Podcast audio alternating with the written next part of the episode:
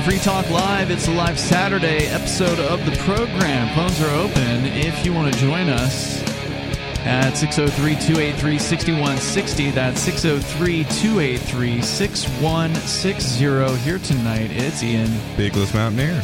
And just like when I was on your mom, Elon Musk pulls out of Twitter.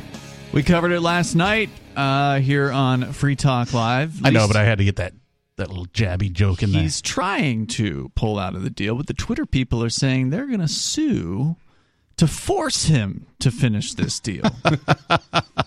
Yeah, he tries to pull out of Twitter, and they're going to force him to finish. So we'll see how that goes. I want uh, your baby. If you want to talk about it, we did discuss it last night, but the phones are always open here. So if you felt like you needed to say something, uh, you know, additional, I feel like we covered it pretty good. So it's um, the Reverend Captain Kickass, in case you were wondering who you. the third guy is. And also, I know, uh, Peakless, you wanted to talk about the Guidestones, the Georgia Guidestones. I did, which we also covered uh, last night. But there was some, I guess, another aspect to it that you wanted to bring out for listeners that don't know. Uh, the Georgia Guidestones were this mysteriously constructed and placed monument, basically, that was cooked up by, we still don't really know who. Uh, there's some speculation that it might mm-hmm. be the Rosicrucians, which is some sort of an old cult, I guess.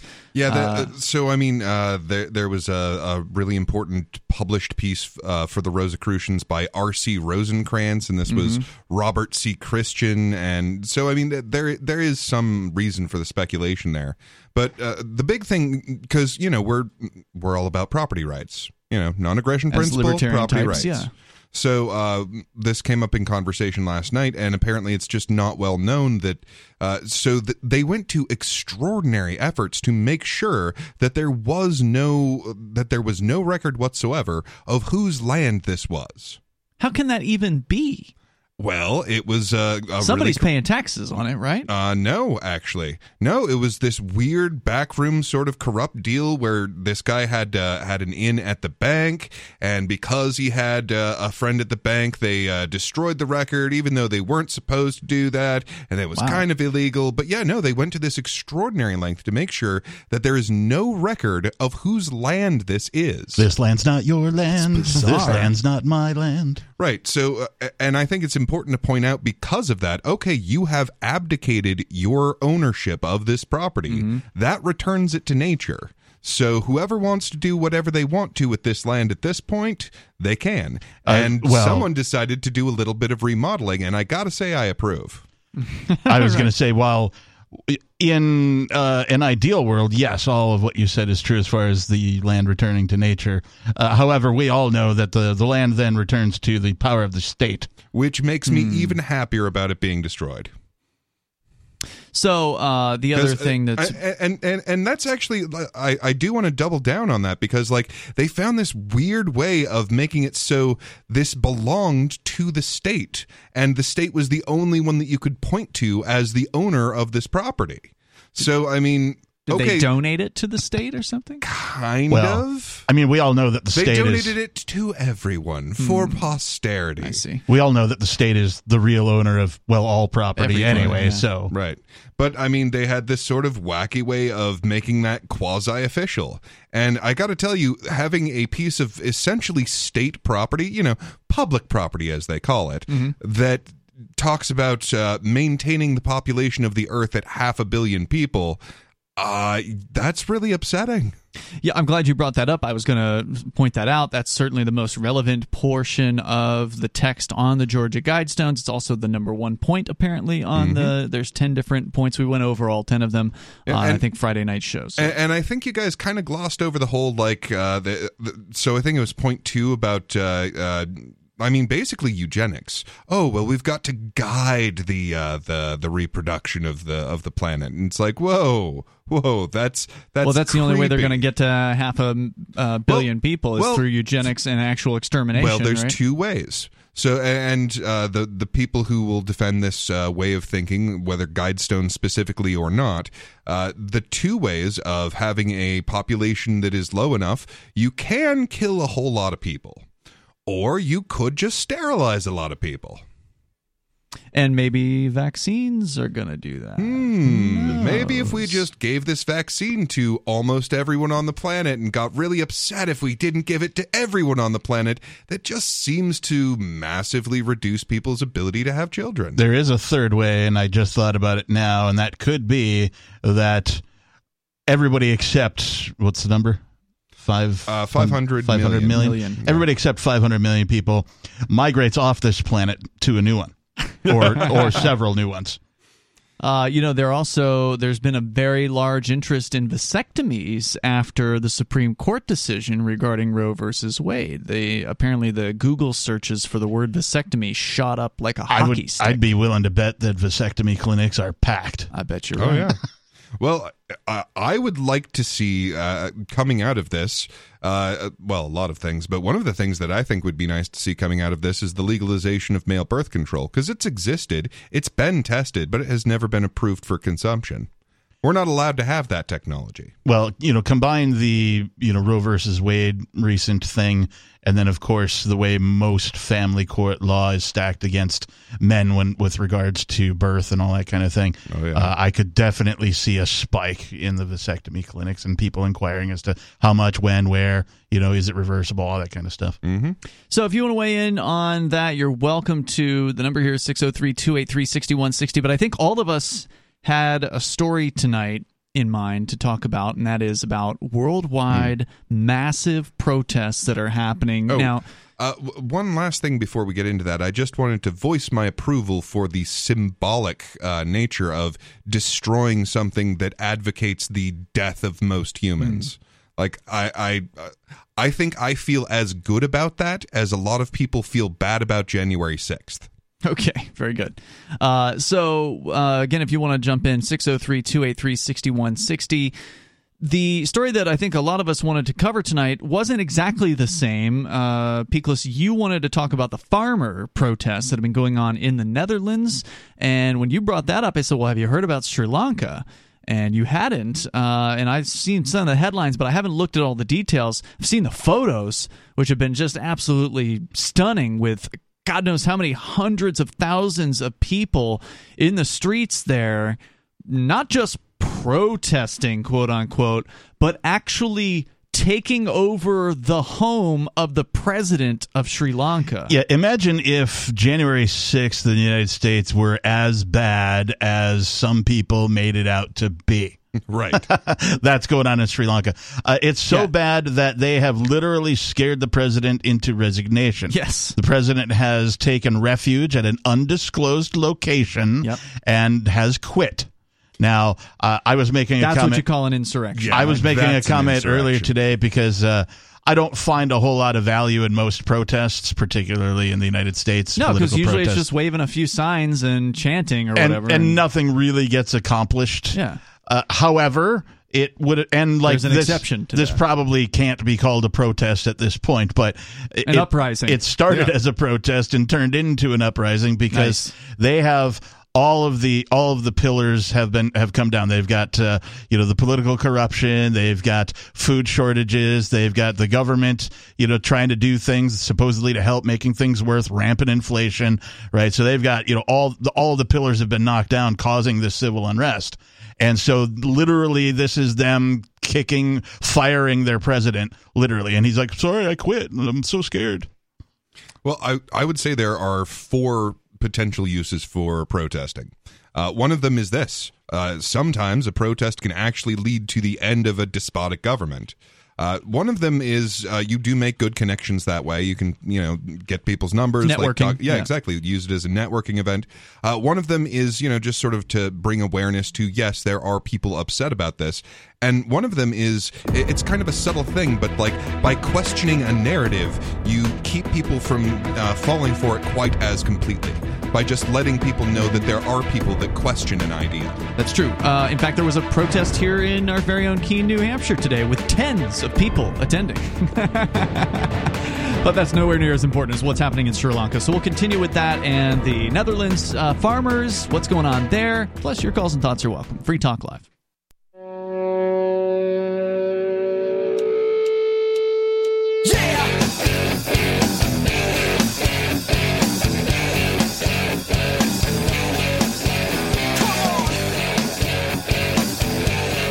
It's Free Talk Live. You can join us here, live Saturday show, if you want to. The number six oh three, two eight three, six one six oh. That's six oh three, two eight three, six one six oh. I want to say thanks to Jack Glansberg, who is a Free Talk Live supporter of our A M P S program. Uh, Jack has joined us, uh, joined the A M P S program for silver level, which means he's doing five bucks a month, and that's all we ask for. And thank you, Jack, for helping us out there. That's can, a fact, Jack. You can join Jack over at uh, amps dot free talk live dot com. That's amps dot free talk live dot com, and contribute there via your credit card, debit card, or your PayPal account, and you get some cool perks, and you help us advertise, market, promote, and support Free Talk Live. So thank you, Jack. And once again, that's amps dot free talk live dot com. We're going to talk about what's happened in Sri Lanka, where the president is resigning after protesters entered his residence in huge numbers, uh, and also apparently visited and set on fire the residence of the prime minister as well there. So, so I just wanted to clear up something that was said. Uh, uh, they're not getting rid of their government. They're only getting rid of the guy running the thing. Oh, and man, and okay. in fact, in fact, his resignation tweet says, "To ensure the continuation of government, including the safety of all citizens, I accept the best recommendation of party leaders today to make way for an all-party government to facilitate this. I will resign as prime minister." Well, they can't have the church being destroyed. They have to bring a new minister in and so on. So we'll get into that. And that, coming and that is really a concern for me uh, with everyone's, uh, you know, Biden's an illegitimate president. They're all illegitimate. Like, that would be the sure. worst possible outcome is if there was, you know, some kind of, you know, violent uprising like they had in Sri Lanka, and then they just take out this president and put a different Another president one. in. Let's uh, we can talk more about it coming up here, but actually we got Ridley on the line, Dave Ridley from Ridley Report dot com. Hello, Ridley. Okay, I'm going to do something I never do and go off topic here and talk talk Texit instead of N H Exit. Oh, okay, Texit. Texit, not Flexit. The secession plan to uh, have uh, Texas declare independence from the United States. What's uh, what's going on over there? So uh, one of the reasons you have an independence movement is to sort of flush the government out into the open and make them a little bit more desperate, so they start doing crazy things and make everybody angry at them. And apparently Texas has accomplished this. Hmm. And this is not this is not really very new information. I, it's just that I just now got to listening to uh, to the uh, postmortems from there. They ran a guy for a lieutenant governor and had a slew of candidates, independent candidates in Texas. Mm-hmm. And uh, and um, uh, apparently what ha- they're they're alleging massive voter fraud like they've never seen before in Texas. Huh. Uh, but this is again, this is a this is a speech that Daniel Miller made in March. So I I'm just now getting around to this. Um, and you may if you guys reported on this at all or no, I'm not familiar with what you're talking about. No, and and we we saw Daniel so, Miller speak in March, so I didn't see that. Yeah, I know him. Uh, he's probably America's most interesting politician, um, and he's you know he's pretty serious business. You know, he's a pretty serious run for lieutenant governor. Can't be more so, interesting so than Vermin Supreme. Mm. Yeah, I mean, he, but he's he's really he's he's a hilarious guy to listen to, but he's not he's not an act, right? He's just a funny guy. No, he does uh, have a good he, sense he, of humor. It was really great he, having he, him he, here he, in New Hampshire. He was at the uh, the Liberty Forum, which is the yearly convention the Free State Project puts on, and he was actually attending there because he was on the secession panel. And the panel would have been much much less interesting without his presence. I mean, he's got a great sense of humor and a lot of knowledge. He's been doing Texas secession for something like three decades now. So he he says that they had precincts that were reporting over one hundred percent turnout Uh-oh. and mysteriously voting for establishment candidates. Mm. And all these uh, the, the ballots apparently disappeared into the hands of police, um, and the chain of custody was lost. Oh, my. Uh, wow. There, there was, he says, uh, one of the independent candidates, someone shot their dog. Oh, God. Wow. And um, and uh, the independent candidates, uh, some of them were filing lawsuits. Uh, they the uh, there's parts of the, the part there's this part of the voting machines over there, which you look at to see if there's been tampering. Mm-hmm. Uh, they, they were denied that those kind of not that, that, that kind of didn't happen. They were denied Yikes. access to, to look at those.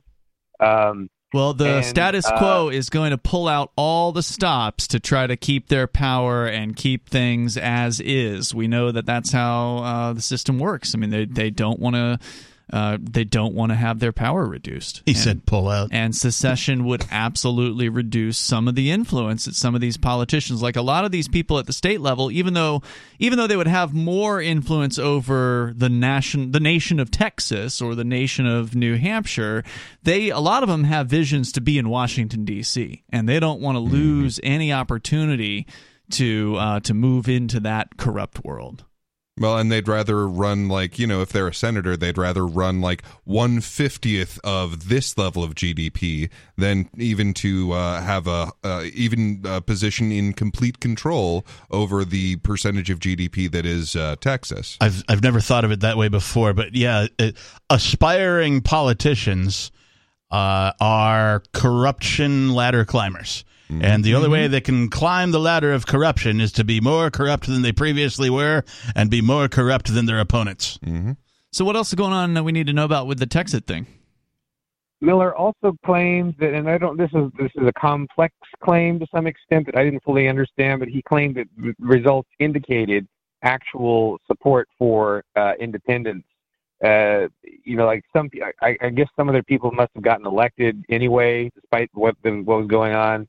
And there were just some, there was, it was like there was some parts of the election that he felt were not influenced by corruption, and those parts of the influence, those parts of the, the election showed the majority of people supporting in, independence.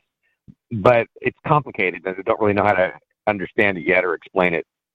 Well, I am excited that as possibly as soon as the end of next week, so maybe by next Saturday night, uh, we may have some results coming out from the what may be first ever poll about secession, like where the right questions get asked. Because yes. there have been other polls where some mainstream uh, opinion pollster asks a question that's tangentially related to or kind of talks about secession. Like, hey, if the rest of the people in your region were seceding, how would you feel about that? Instead of just straight up, how do you feel about secession? Right, or your state specifically right, right. leaving. We've seen regional yeah. secession polls, but not anything about each individual state.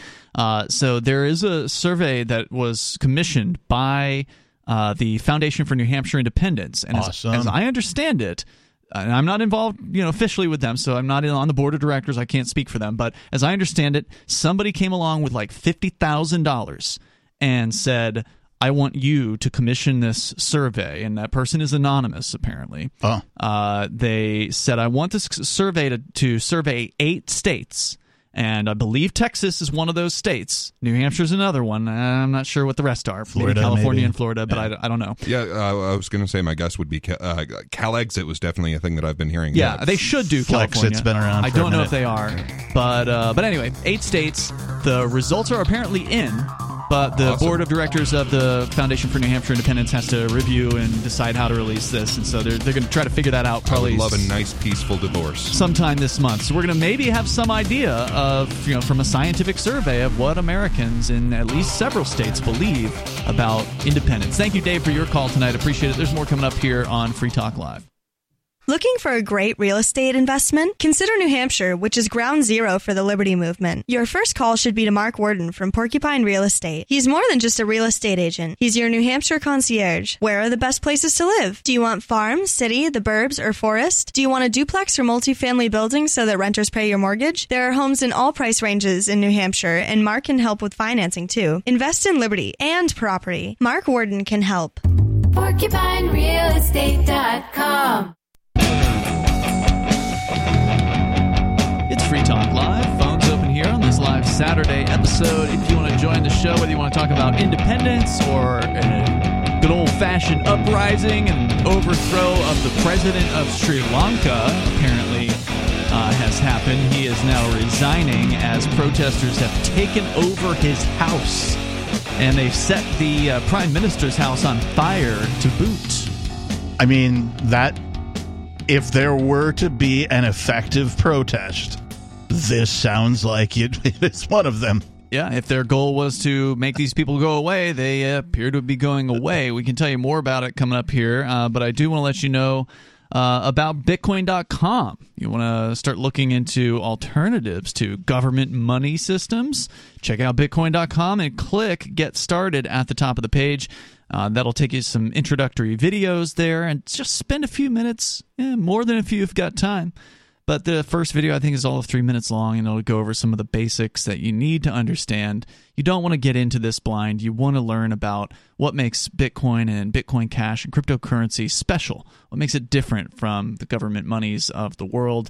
Uh, once again, go to bitcoin dot com, click Get Started at the top of the page. If you're not a new user and you want to get the latest news headlines, they've got you covered there over at news dot bitcoin dot com. That's news dot bitcoin dot com. Captain, you've been following the Sri Lanka situation. Uh, I have seen some of the headlines, but I haven't I hadn't taken the time today because I was actually out at this protest today uh, here right. in Keene, New Hampshire, where some Democrats apparently were holding uh, what they were calling an anti-Free State Project uh, outreach or protest or rally or whatever it was called. And uh, so I, I spent most of my afternoon there, and then since then I've been editing video. But did what, they tell you where to put donations? Because I kind of want to donate to these people. The Cheshire Democrats? Yeah. Uh, I mean, I don't know if you've seen like some of the, the uh, comic books coming out from the anti-Free Staters, but they're fantastic. Comic books? Yeah, like they, there's these illustrated drawings about... Uh, oh, like political comics. Yeah, I've yeah, seen exactly. those. Yeah, exactly. Um, Sorry, not like full page, you know, Marvel or anything like that. I'm sure like, they would be happy to take your money and use it against us. I mean, uh, by all means. Hey, as long as they're using it against us by giving me more of those political comics, they are I am pretty entertaining. All fair. Yeah, uh, and we can talk more about what happened today, but the the Sri Lanka situation is pretty intense. Uh, what is happening out there, Captain? Uh, so.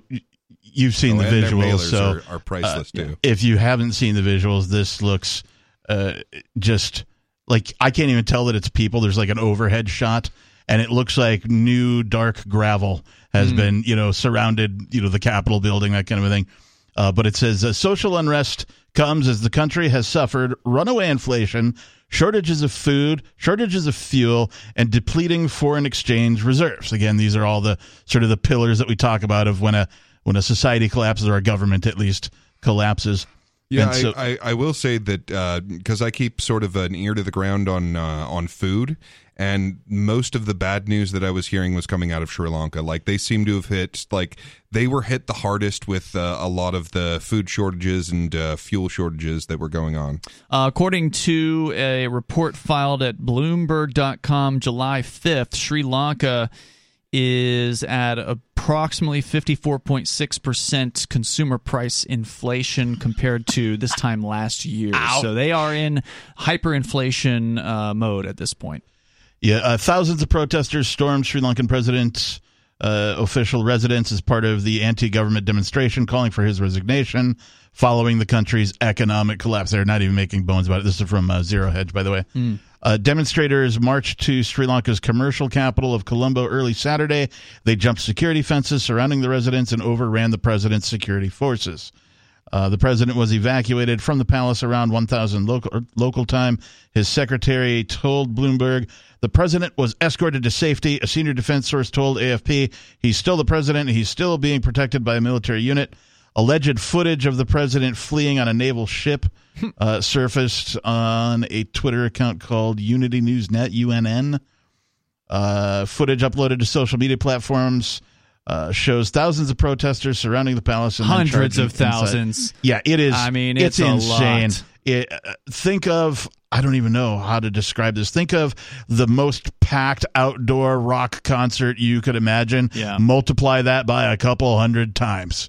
Yeah, B B C doesn't show those images, but they do admit that there are hundreds of thousands of people in Colombo today uh, that are calling for the resignation of the president, who has now agreed, apparently, to, uh, or apparently the prime minister and the president have both agreed to step down. Right, and so if both of them step down, then whoever the next guy in line is, uh, if I remember correctly, uh, gets to sort of, you know, be the temporary mm-hmm. guy for like a month. And then I think the government has to have some sort of, uh, I don't know if they're going to have an election. I don't know what, how they proceed there in Sri Lanka, but I imagine that's what's going to happen. And then they'll just choose another guy who will, you know, probably not be much better. And, you know, they're going to be a very poor people for the coming future, near as I can tell.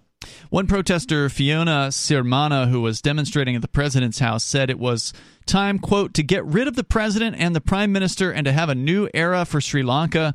She told Reuters further, quote, I feel very, very sad they didn't go earlier because had they gone earlier, there wouldn't have been any destruction. She told Reuters the home of uh, one of them was set on fire Saturday after uh, after protesters broke in and set it alight. Videos circulating on social media show flames lighting up the night sky. Crowds had earlier overrun the official residence of the president, lounging in its staterooms and jumping in his pool. So they did include a, uh, that's funny, they did include a uh, sort of an infographic here in the article. Yeah. And so this infographic says, currently, Sri Lanka is fifty-one billion dollars in debt. They have a thirty-nine percent current consumer inflation. That's fifty-one billion dollars. That's like nothing. But they have fifty million dollars uh, foreign currency reserve. So, well, fifty-one billion dollars? Yes. Isn't that isn't that significantly more than the U S is in debt? No, there's thirty trillion dollars oh, in trillion. Sorry, yeah. that- yeah, the B, not the T. Yeah, the b- b- b- billion, not the t- t- trillion. Thank you. Yes, you're welcome. So at any rate... fifty billion dollars? Jeez, that's like one company. Chump change. The country's recent defaults on its debt payments will discourage lenders to provide funds, and with mm. little foreign currency to buy even food and fuel imports, it'll be a long time before the debts can be paid. Yeah, according to the story uh, that I was looking at earlier, apparently they are out of dollars. Bloomberg reporting Sri Lanka is completely out of dollars with which to purchase fuel and is printing rupees to pay local salaries. And again, inflation rates are uh, closing in on sixty percent now. So, yeah, but it can't think- happen here. Oh, yeah, of It course. can't happen here. It's already happening here. Well, and and the thing that uh, strikes me about this is just it, it it puts another nail in the coffin of, like, sovereign debt, because there was this, you know, massive global system of, well, a country can't fail. It's sovereign debt. Mm. That's totally different from normal debt. And yes, yes, it can fail. I see a bunch of um, uneducated people online, particularly when referencing the United States uh, current situation with the price of gasoline and that type of thing, the inflation that we're seeing on goods, you know, groceries and that kind of a thing. Uh, and they're saying, well, it can't be Joe Biden's fault because this is happening all over the world. Right, and this is their their sort of mental gymnastics that they that they go through to, like, justify, you know, their their president well, yes that they elected no. or whatever. So they're mm, right, yeah, like yes and no. Like, okay, the fact that this has been building for over a century definitely had a lot to do with why it is all over the world, right. and it, that is not Joe Biden's fault. If you understand the phenomena, that would be the yes part of this. If you understand the phenomena known as central banking, then it makes sense that, yes, this is why we're seeing inflation globally. This is why we're seeing stuff like Sri Lanka. These are just sort of the, I don't know, shots but, across the bow. These are the warning shots that, yeah. hey, if it's happening to a place like this, a small place with, you know, a, a very, um, we'll say, a, a more fragile economy, they don't have the population, their gross domestic product was basically tourism, and that got kicked by the wayside thanks to all the COVID lockdowns and that kind of thing. So if you understand central banking and how that creates these countries' debt, then, of course, it's going to happen globally, and right. we're just seeing the cracks in the ice right now. Well, don't worry, guys. The international National Monetary Fund can swoop in and provide billions and billions of dollars just in so loans. long as Sri Lanka agrees to just a few terms. You mean the insane MFers? There's more coming up here in moments. The number is six oh three, two eight three, six one six oh. You can join us on Free Talk Live. It's Free Talk Live. Phones are open. You can join us here. The number is six oh three, two eight three, six one six oh. That's six oh three, two eight three, six one six oh. It's Ian Biglis Mountaineer and Captain Kickass in the studio here tonight. And you can bring up whatever's on your mind. That's what we do here every single night. If you, uh, if you didn't know it, we do this thing seven nights per week. Fact. On Free Talk Live. If you missed a moment, you can always go download them anytime you want over at free talk live dot com. The archives are free. Actually, the whole website's free, so please enjoy all the features there. And uh, if you want to subscribe to receive the show as they are released every single night. You can do that over at feeds dot free talk live dot com. We have podcast uh, R S S feeds there. You can copy those, drop it into your favorite podcast client, and you'll automatically receive episodes of and Free heck, Talk Live. Uh, I'm on the show, and sometimes I, you know, will forget a thing. Mm. I'll be like, oh yeah, what was? Oh, I got to go back and listen to that episode. Or they, somebody will mention a website or some sort of resource that came up about whatever topic, and so I'll go back and re-listen. So we're talking about uh, Sri Lanka, which is a country of apparently about twenty-two million people that are having massive protests, which even the B B C is admitting hundreds of thousands are in the streets of uh, the country's capital today. twenty-two million, that's what, the size of the U S prison population? No, I think prison population is like two hundred thousand. Is it two million? I thought it I was, forget. I thought it was in, well, how big is New York City? I think, oh, sorry. It's uh, federal prison population is two hundred thousand. I think the whole country is like two million or something. Like oh, okay. That, if, I, if I recall because correctly. Because when I did the math, uh, the the total incarceration population in the United States would be the fourth largest city in the U S Wow, that's it's certainly how, one of that's the biggest. How many people uh, are, are in cages? It's also larger than several states as far as their populations as well. For sure. Um, but uh, before we go on, uh, we were talking during the break about uh, Sri Lanka in particular. If anybody's listening in Sri Lanka or has relatives or friends in Sri Lanka, please suggest that they begin adopting cryptocurrency if they already haven't, because separation of money and state, to me, is the most important way to prevent things like this from happening again. So we see what's happened in Sri Lanka. We can definitely say that it was because inflation, because of government debt and mishandling of, you know, all of the funding and all that kind of stuff that, that has them in this position. Now, if you want to prevent this from happening again, you as a people need to take it upon yourselves to adopt a form of currency that is not controlled by your government. And one of the things about uh, about cryptocurrency is that it benefits the little guy more than the big guy, which is kind of a new thing for anything in finance. And since they're going to have to remake their entire currency system anyway, since they're inflating it into oblivion right now, they mm-hmm. may as well just adopt cryptocurrency while they've got the opportunity. Well, that's what they would do if, you know, there was some sort of sanity to government monetary policy. But you, we all know that central banks are not interested. Oh, in, I'm not suggesting no, no, that the government do this. I'm, I'm talking suggesting the people do this. Grass, mm. Purely grassroots movement, right? It's people reaching out to people. I know there are people in the United States. I know there are people listening to our voices right now who know some people in Sri Lanka. They have a friend, a family member, somebody's teaching English. I don't care. Get a hold of them and go, hey, you need to start talking about cryptocurrency with these people. This needs to be a grassroots movement thing. All right, so it's not in the news yet that I can see, but we literally just last night talked about Argentina and their recent deal with the I M F uh, for something like a forty or fifty billion dollars bailout mm-hmm. that required Argentina to crack down on cryptocurrency-related business. So mm-hmm. it's basically crypto has been outlawed across the entire nation of Argentina. They did this literally... I thought it was just that uh, the that the Argentinian government wasn't allowed to no, do anything No, no. They, uh, they put this policy into effect literally days after the two largest Argentinian banks, which, by the way, Argentina, facing approximately seventy percent inflation yeah. year uh, over year. So they're in a similar inflationary situation as Sri Lanka.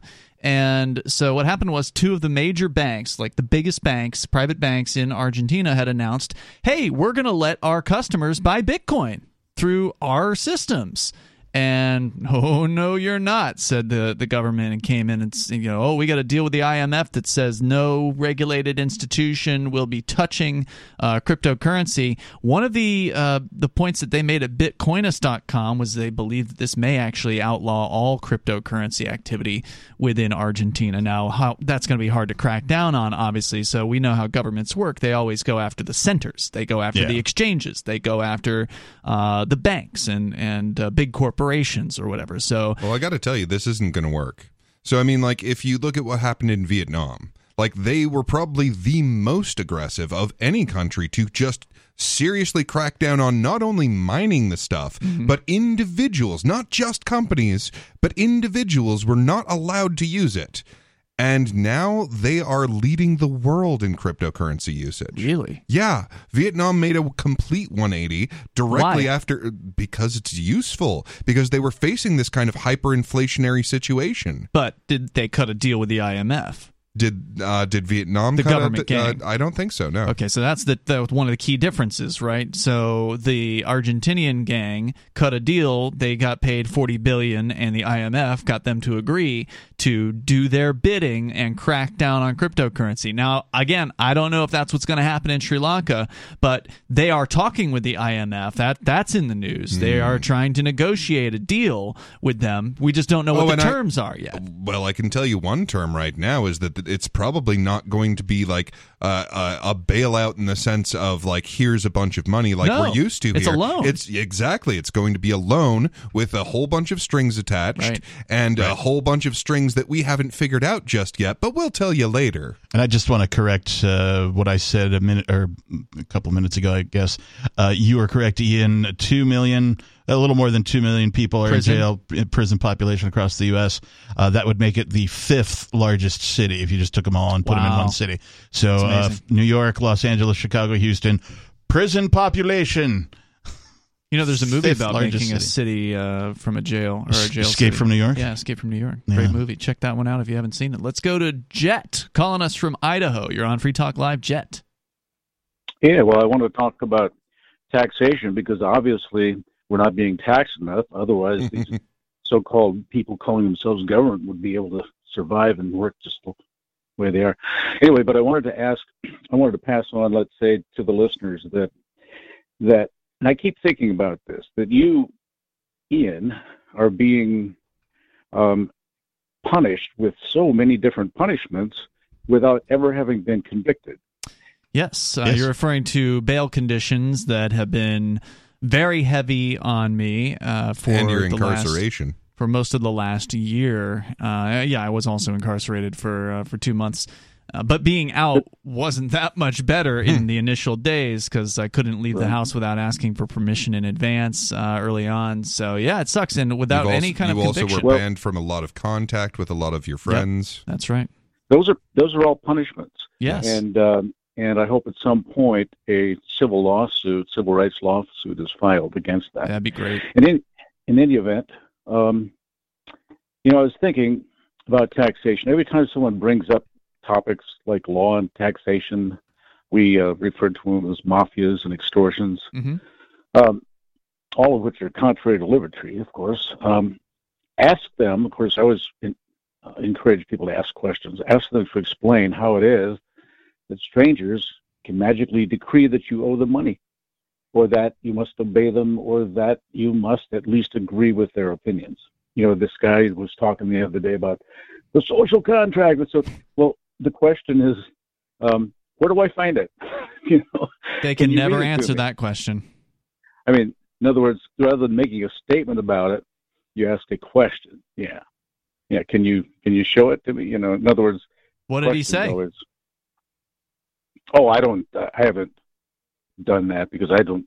I don't deal with that. Anybody? Oh, I thought sure you they, said. You were, I'm sure they'd tell you it's an idea. I thought you said you were having that conversation with somebody. I, po- I apologize. No, I didn't. No, I was just. No, you the other day. I heard you on the radio. Oh yeah, yeah. We had a leftist caller from uh, San Francisco, David, called in and once again started pounding the idea of the social contract. And when yeah. we asked him to show it to us, of course he couldn't do that. Yeah. Well, and, well, and it's Jet, this thing that I have faith in. Mm-hmm. What what Jet's talking about, questioning, this is uh, known as the Socratic method, mm-hmm. right? And uh, it really is just that. It's just questioning. So instead of, you know, saying how you feel and asking if a person agrees with you or not, you ask questions about how they already feel and allow them, you know, you're sort of leading them to use logic and deduction to come to their own conclusion. We hope. We hope. Yeah. Uh, but it's called the Socratic method. It's pretty effective. Thank you, Jet, for the call tonight. I appreciate it. The number here is six oh three, two eight three, six one six oh.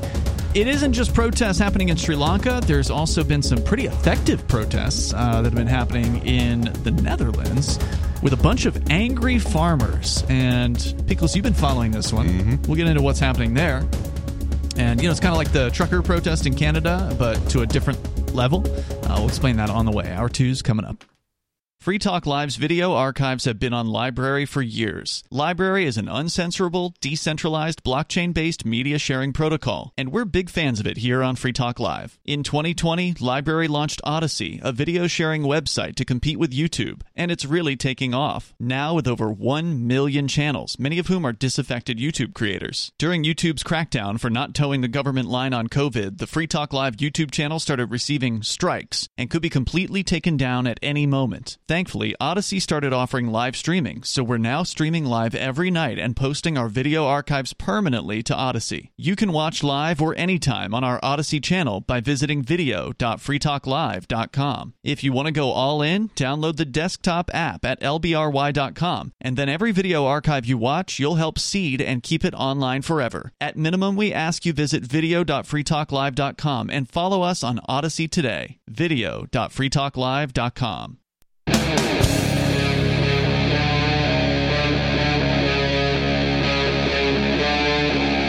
Talk Live.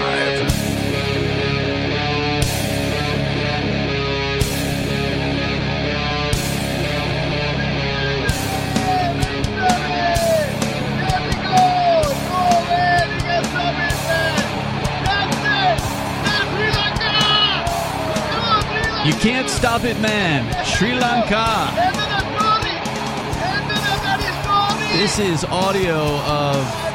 You described this as, I think, a sporting event, right, Captain, earlier in the show tonight? Yeah. Or a rock concert. A huge swarm of people outside of the residence of the president or the prime minister here. I would absolutely say that swarm is the right word. I if, mean, if you've ever seen that movie World War Z, where like a swarm of zombies just sort of pour in through like a street, that's what this looks like. It's amazing uh, watching this. This. The clip in this case plays over and over again, but uh, hundreds of thousands of people for sure outside of this uh, residence and then inside of the residence shortly mm-hmm. thereafter. And this is a, a huge mansion. Uh, apparently they were partying in the pool out back afterwards and uh, ultimately set the, pres- uh, the prime minister's house on fire, apparently. And both the prime minister and the president have announced they are resigning. And of course, Uh, they're resigning in order to keep the government in place. They want to make nothing sure. as important as the continuance of government. And, of course, that's one thing that uh, both the Democrats and the Republicans in the United States would absolutely agree on. Right? And I'd just like to say, if there was anybody involved in the you know Washington, D C events on January sixth that wanted something like this to happen, you obviously failed. Oh, yeah. Yeah. Despite the fact that the Democrats would have you believe that this is what happened. That's what they want you to They think, want you to yeah. believe that what you're seeing in Sri Lanka is what happened on January sixth. If you take a look at just raw footage of the two events, you can see that one is basically, I don't know, a, a, a carnival in your local, at one your local was church an parking lot. Unauthorized tour. Yes. And the other oh, one. Oh, no, they took a podium that mm-hmm. they later returned. The other one is definitely an insurrection. An uprising for sure, definitely, uh, and it's pretty exciting to uh, to watch the footage of it happening. The uh, statement here, I'm going to give credit. Uh, this is from a Muslim channel on Twitter at Majid Nawaz, M A A J I D N A W A Z. He says the global uprising has begun. Video footage of Sri Lankan protesters taking over the president's residence in Colombo, coming soon to a country near you. And he says this in another no, he, post today. He's right. He says, "Forget what you've heard. I promise you, the overwhelming vast majority of Muslims are on your side against the imperial globalist cabal. Do not let divide and conquer win yet again." Awesome. Yeah. Mm. Well, you know what they say about strange bedfellows. But hey, if you're if you're going to be my allies against the uh, the globalist empire, more power to you. And honestly, I'm really happy to see that this happened so soon, because I was expecting a much worse and slower. Because like. I, I've been paying attention to how, like, these people are not getting food. And, okay, what do you think is going to happen? Well, there's oh, going to yeah. be food riots, and eventually this was going to happen. I'm really glad this is happening now instead of, like, a long, drawn-out, like, okay, let's not riot yet. Let's just have lots more of us starving to death in the streets first, and then we'll mm. get angry about it. Well, let's just take a look at the timeline. In two thousand nine, the country's civil war ended, so they had a civil war, okay. as, you know, recently as two thousand eight. Uh, in two thousand nine, the Civil War ended, and the government turned its focus inwards to economic development, stressing local production over sales or local production and sales over exports. twenty nineteen, significant tax cuts were introduced, draining government revenues. twenty twenty, the COVID nineteen pandemic hit, severely hurting Sri Lanka's tourism industry. Again, basically their whole, you know, tourism, I think, was their number one mm-hmm. uh, uh, economic activity. twenty twenty-one, a ban on imported fertilizers was implemented to counter the depletion of the country's foreign currency reserves. But a reliance on local organic fertilizers led to a crop failure and further reliance on food imports. Mm. So people were starting to get hungry. Well, and, oh and, and okay, so you you wanted to ban bringing in fertilizers so that you could do more things locally. Okay, now we're starving to death. Mm. So instead of bringing in fertilizer, we have to bring in the finished project. Uh, the finished product, right. which yeah. is more expensive. Right. right. April of twenty twenty-two, protests begin in Colombo demanding president's uh, resignation. May twenty twenty-two, pro-government supporters attacked protesters, resulting in Prime Minister oh, God. Uh, Mahinda, I'm not going to pronounce his last name, stepping down. Food inflation increased over fifty-seven percent. This Wait, just this was in May? May of this year. So that prime minister stepped down. Right. And now another prime minister is, is stepping down. June twenty twenty-two, the I M F arrived in Sri Lanka to discuss a potential bailout. Imagine wanting to be the next prime minister. Like, you are stepping into a powder keg. Like, the, I wouldn't, like, you'd yeah. have to be insane, demanding power in order to want to step into this position with all these people at literally at your front door. I mean, watching I, every I move. Could see myself wanting wanting that position, be like, okay, I'm shutting all of these things that are keeping us from being successful down. That'd be great. All of the tariffs, they're over. All of this, it's over. What else do I need to cut? Right. Uh, well, you need to adopt a stateless currency. Yeah. yeah. That's that's the other bit. That's how you prevent this from happening again. But we know that good men do not wish to govern other men. Yeah, they right. don't seek those offices. So the only type of person that they're going to get to step into this thing is going to be a horrible person. Right. Good people are busy doing productive things, right. and politicians are not that. Well, and there's always some weird backroom deal, some lobbyist somewhere that is a reason for why you are banning imports of uh, of fertilizers. Like, th- they will sell it to the people of, oh, we're trying to become more locally sufficient,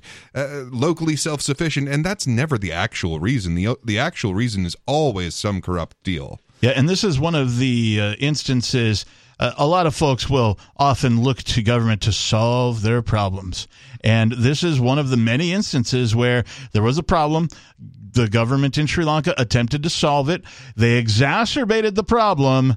And now look at what's happened. And I wonder how many times they're going to have to repeat this before they start realizing, oh, it's not a matter of which people are in the government. Right. It doesn't matter who you put in those offices. Yeah, uh, th- there was. Uh, I was listening to uh, a thing uh, about uh, the difference between a dictatorship and a totalitarian government. And uh, what the author was pointing out is that in a totalitarian government, it doesn't matter if you replace the people. It doesn't matter if you mm-hmm. even behead the leader. It doesn't matter because a new head will grow in its place. Right, like because, a hydra. Right. What you have, you have a, a group of people that have this belief set. And as long as they are more connected to that set of beliefs than they are to other people, then there will always be a new emerging uh, figurehead for that belief set to centralize mm-hmm. on. What needs to change is the ideas and the connections. Like, the, the solution for this is to connect to other people instead of connecting to these ideas and these mythologies and these nation states. This is one of the reasons why uh, the Free State Project is being protested so hard here in New Hampshire, is because we're bringing new ideas to the table. The mm-hmm. liberty activists that have migrated here, whether they be part of the Free State Project or they just came here just because they knew a libertarian migration was happening and, and working, mm-hmm. uh, are bringing new ideas to the table, and the status quo cannot handle it. All they can do is just lie, lie, lie, and misinform people about what the Free State Project is uh, and what the uh, the libertarian viewpoints are on things, because they are acknowledging, and, and there's going to be video coming out of the protests that happened here in Keene today. I've been working on it before the show tonight. Sure. Hopefully I'll finish it later tonight. Uh, but, you know, some of the things that were said were absolutely horrifying at this event.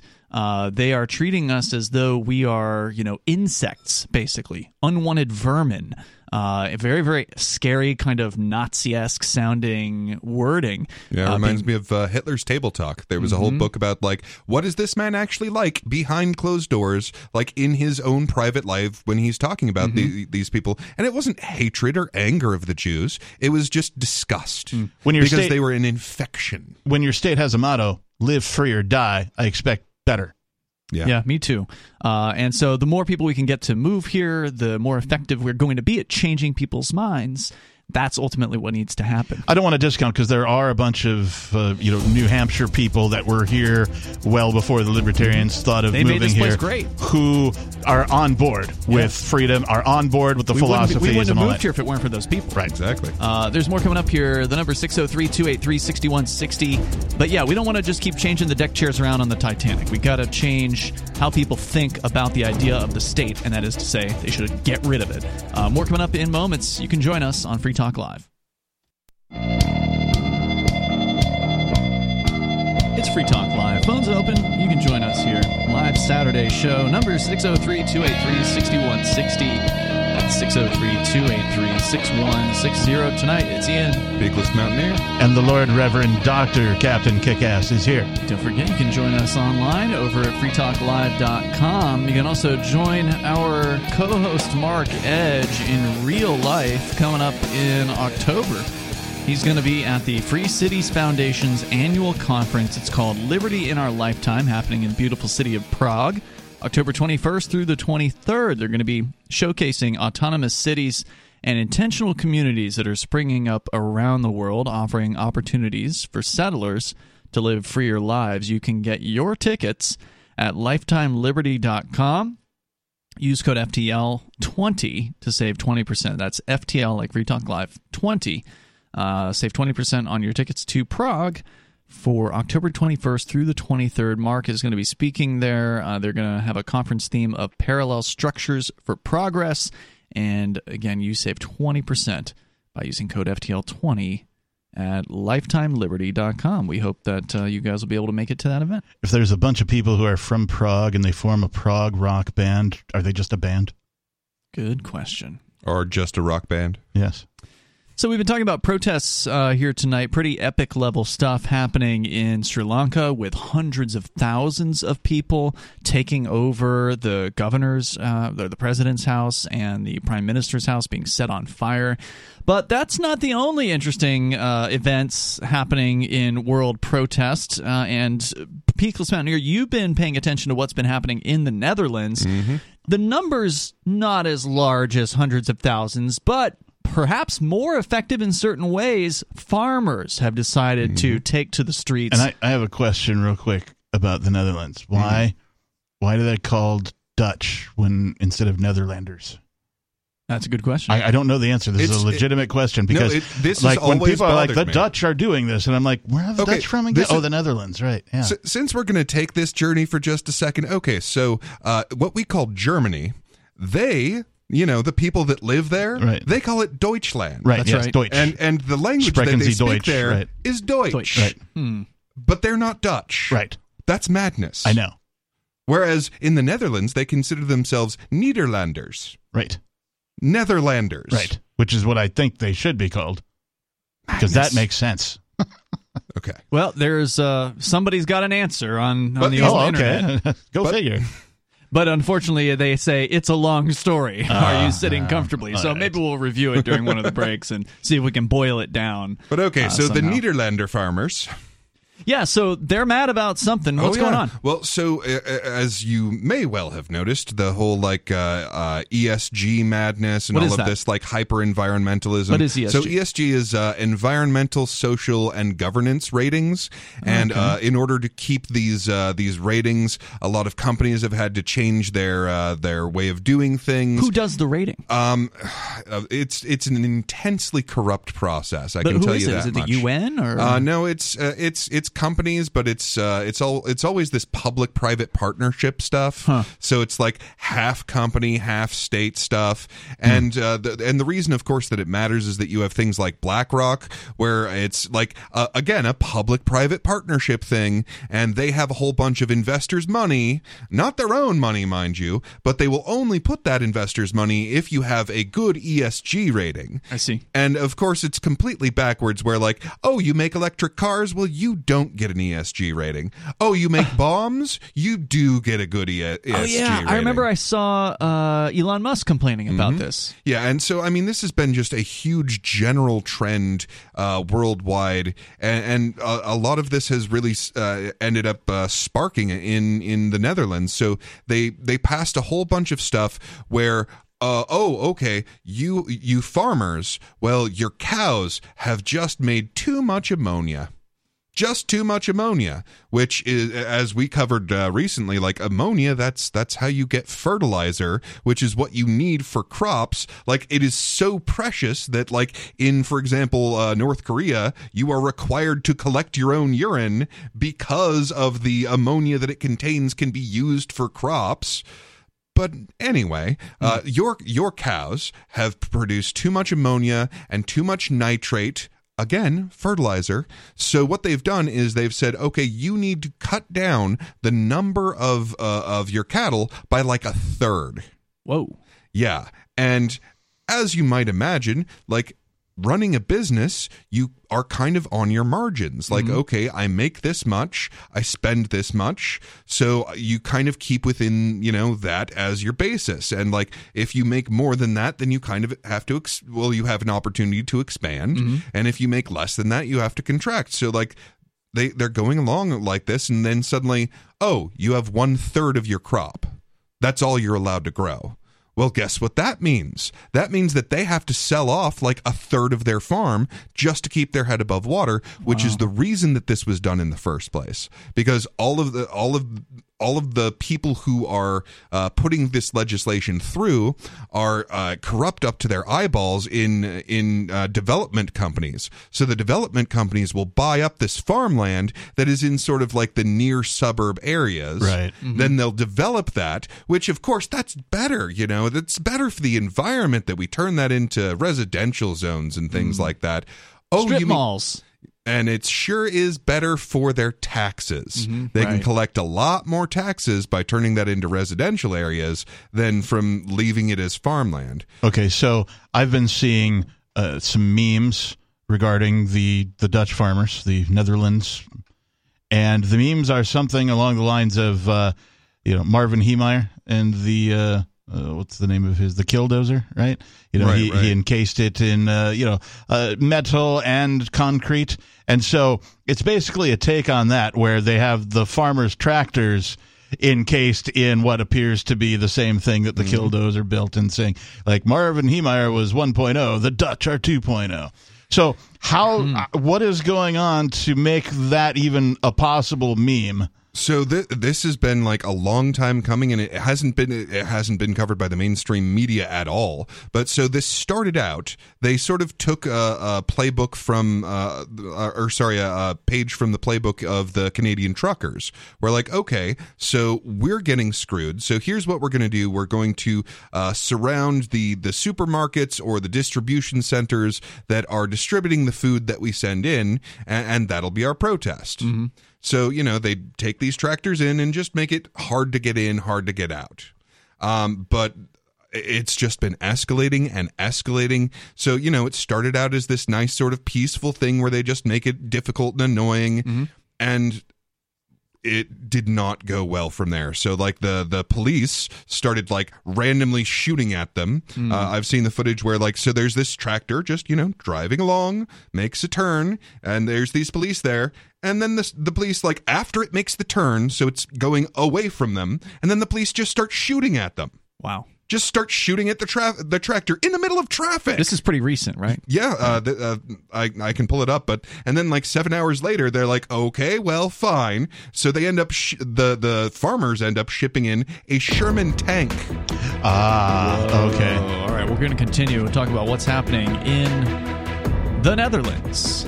And by the way, a quick answer to the question of why are they called Dutch and not Netherlands. Uh, apparently, the English misnamed them. Uh, the people from the Netherlands were the first Germanic people the English encountered when they crossed the North Sea, and the Kingdom of the Netherlands didn't exist in the form that it is now, so it wasn't that strange to call those people Deutsch. More coming up. It's Free Talk Live.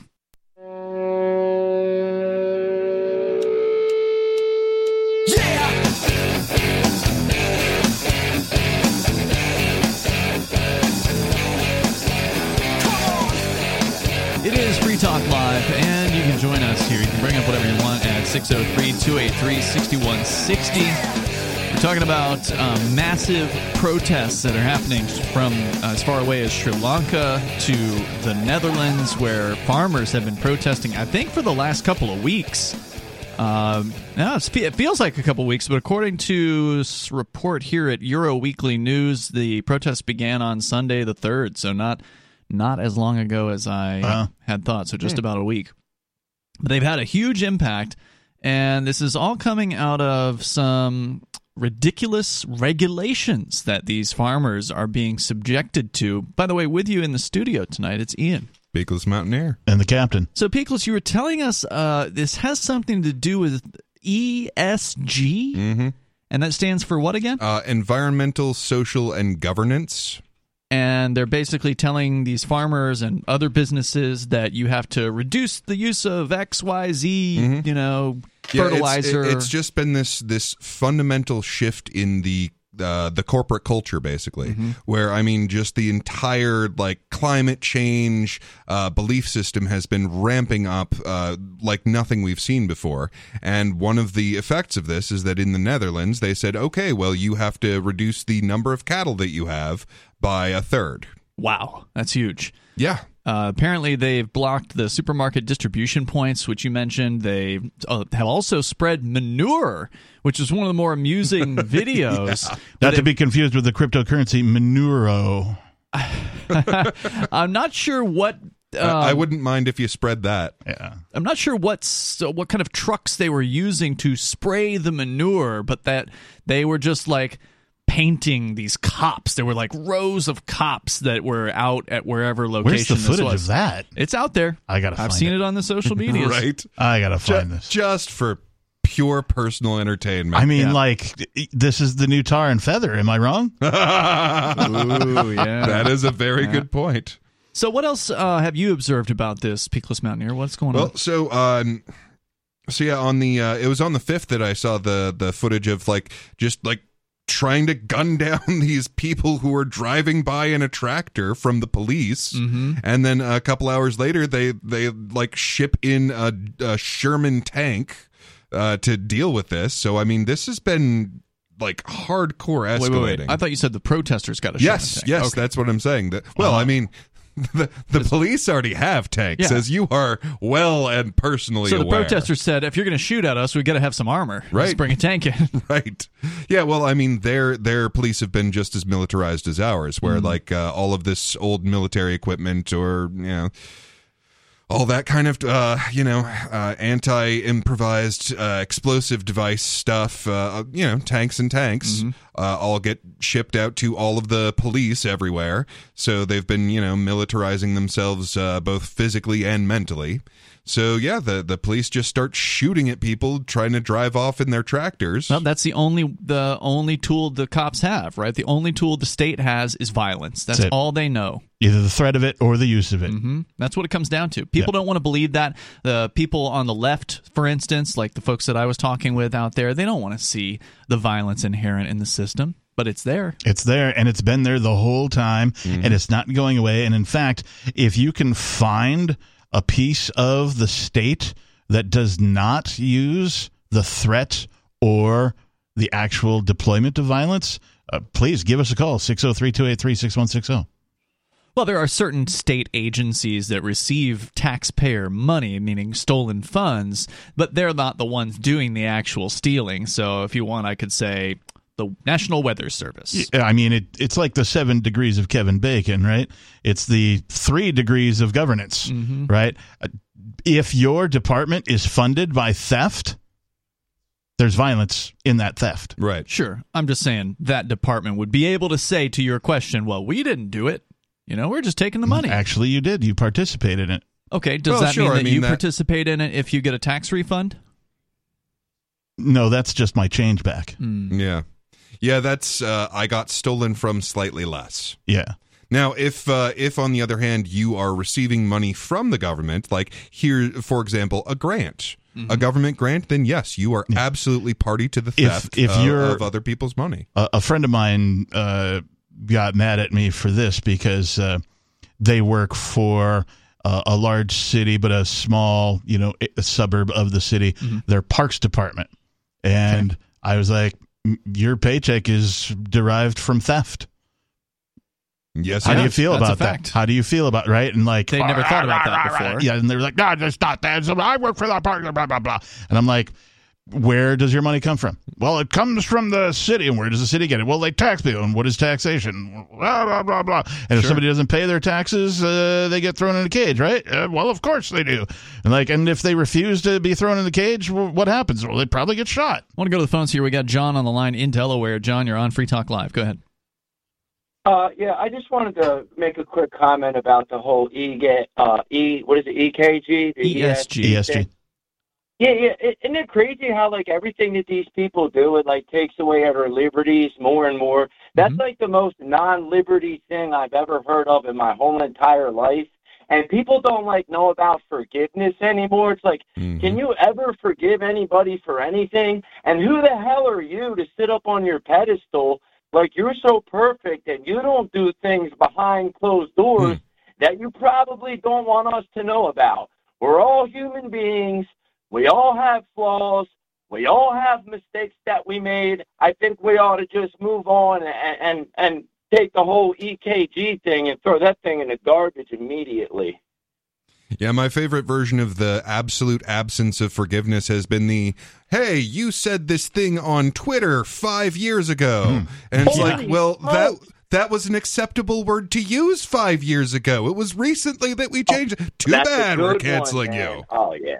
Oh, that's a good one. You you hit that one right on the head, man. Yeah, it's getting crazy. You know, the, the definition of liberty, I mean, we have a statue we call our liberty is, you know, it's to be free in a society from oppressive restrictions imposed by authority, the government, on one's way of life, beliefs, behaviors, religious or political views. But what they're going to do, they're going to start using that against us as mm-hmm. a weapon of some sort. Mm-hmm. Like I said, it's the opposite of liberty, man. This place is falling apart. Well, and, and It the can't thing happen about, fast enough. Yeah, and the thing about no, all of this... No, uh, I hear you, man. I hear you, bro. Thanks, John, for the call tonight. I appreciate uh, it. Well, and the thing about all of this environmental stuff, I mean, it, it is a very thinly veiled method of control. That's all it is. So like, oh, carbon, we want to control your carbon. Well, it turns out literally every breath you take is contributing to right. carbon. So you, if you actually want to control my carbon output, then you literally want to control my every breath. And that's actually the truth behind this stuff, because if you see how it is all implemented, it is always a system of control. And as you will see moving forward, they are trying to put forward sort of a, a biomedical environmental security state. Yes. So that in or, for your own good, of course, to protect your health. It's about safety. Yeah. For your safety, we have to govern absolutely every single thing that you do. Well, they used to say, the old saying used to be, if it moves, tax it. But, you know, when you're breathing, you're moving. So mm-hmm. now if it mm-hmm. breathes, tax it, right? Exactly. Well, I mean, uh, control of carbon, you mean literally every breath, mm-hmm. because that's what it is. What gets me is the, the lack of number of people who uh, want to keep what they earn. Like, mm-hmm. everybody's just sort of like, well, they take taxes, so I guess I, I guess I only get half. Yeah. Well, most people feel like they can't do well, anything about it. What are you going to do? The, the old saying is, you can't fight City Hall. That's what they say. Well, guess what? They fought City Hall in Sri Lanka. They sure did. Yeah, and, and the whole, well, what are you going to do? Actually, um, I have a complete alternative to their entire system of money, mm-hmm. and I'm going to use that. That's what I'm going to do. Well, that's a nice thing about that is that you don't have to ask anyone's permission to do that. You right. don't have to convince a government to change. And no you know. one can stop me.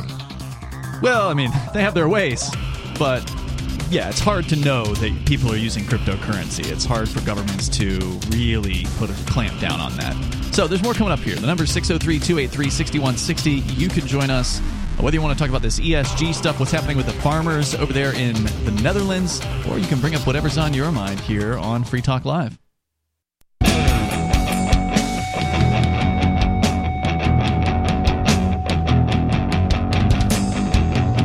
It's Free Talk Live, live Saturday show. You can join us here. Phones are open at six oh three, two eight three, six one six oh. Bring up whatever you want to discuss. We've been talking over... Arching discussion has been about protests uh, from Sri Lanka to the Netherlands, where farmers in the Netherlands are uh, blocking food distribution centers, spraying police and government buildings apparently with manure. And that's pretty entertaining. Uh, apparently some of the cops got a little angry about it and shot at the uh, protesters recently. Mm. So we got on the on the fifth. I believe that was before they started spreading manure, but I'd I have think it to was double after. Check. I feel like, well, yeah, we should double check that. But uh, I feel like I saw the manure photos a few days ago. But oh, then yeah? again, that would have been probably the fifth by now. So you might be right. Uh, we're gonna go to your phone calls and thoughts. Uh, let's talk first to Robert in South Carolina. You're on Free Talk Live. Go ahead, Robert. Yes, I I, I just wanted to say that you know I, I don't see how people come into contact and adversarial contact with, with government agents and police so so frequently. Um, you know that, that you you don't uh, see I, I, how that happens. No, I mean the, the police basically they want to have a peaceful life. So do all the other officials. That's fundamentally untrue. Like if the pe- well, if the police wanted a peaceful life, then they would not enforce tyrannical dictates against peaceful people. Right. They would go about only stopping crimes with a victim, breaking up fights, in you know, investigating arsons, investigating murders. But instead, they spend the bulk of their day pulling over peaceful people for going over some arbitrary speed limit, or targeting marijuana smokers, or teenagers with uh, with alcohol or cigarettes or whatever, and trying to ruin people's lives. They spend their time going after people for crimes where there is no party that has been harmed, whether it's property or person. And when they do that, that makes them an adversary. And that's how you get all this adversarial contact. There's a term that maybe back in the day used to be associated with police that is completely untrue, and that is the term peacekeeper. Mm-hmm. Police peace do officer. not peace on, they, they do not keep any peace at all. In fact, they prevent oh. peace. You see, what the police are doing when they do those kinds of things is they're basically making pocket change for the local communities by giving out tickets for going. No, they're generating revenue. They're change. generating revenue. They're, they're stealing. stealing. They're not making money. See, if I were to make money, I would provide a good or service voluntarily, and then you would give me money. That would be me making money. Yeah, this is straight up extortion uh, under the threat of violence, because when a police officer issues you a ticket, well, you don't see the violence because he usually doesn't put a, the butt of a gun right up against your skull when he gives it to you, but he's got the gun, and you know, or at least most people who are relatively intelligent understand that if they don't show up in court or pay the fine, then there's going to be more police officer who are going to be looking for them, who or will then my, kidnap them. Or in my case, I wish they would give me an opportunity to go to court. But instead of a, an opportunity to go to court, they just steal my car. Mm. Well, you know something? Most of the time, I'm sure they would just send you a little bill in the mail. It was a little higher than the first bill if you don't pay that last bill. And then what but happens I when I don't pl- when I don't pay that? I think it would take a very, very, very long time before they actually showed up at your door with a gun. What, two uh, weeks? And, and, a month? Um, but they do, in fact, I, eventually show up at your door with a gun.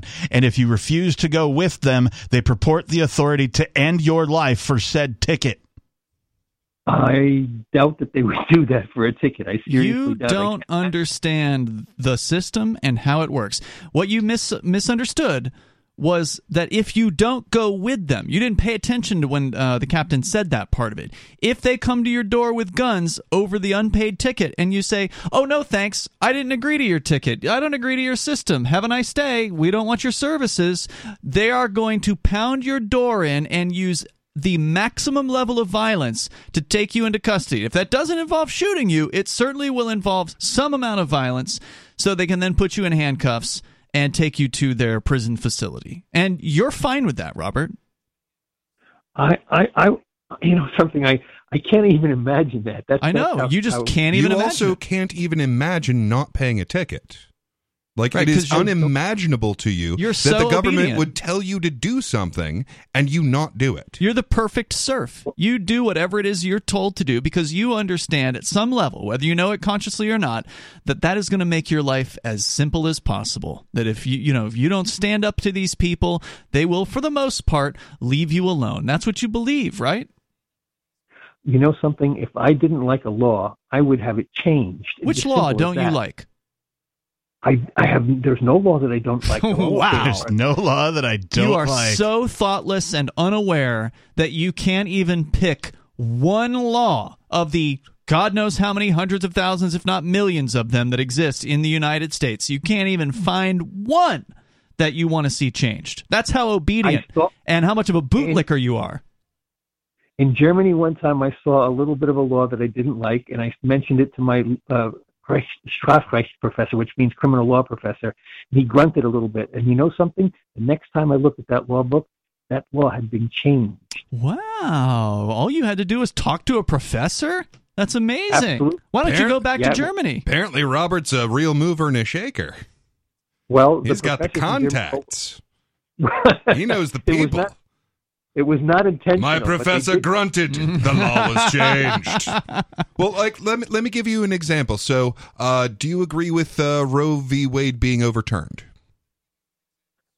Um, I I, I I'm against abortion. So, uh, yeah. So you were against that law when it was in place.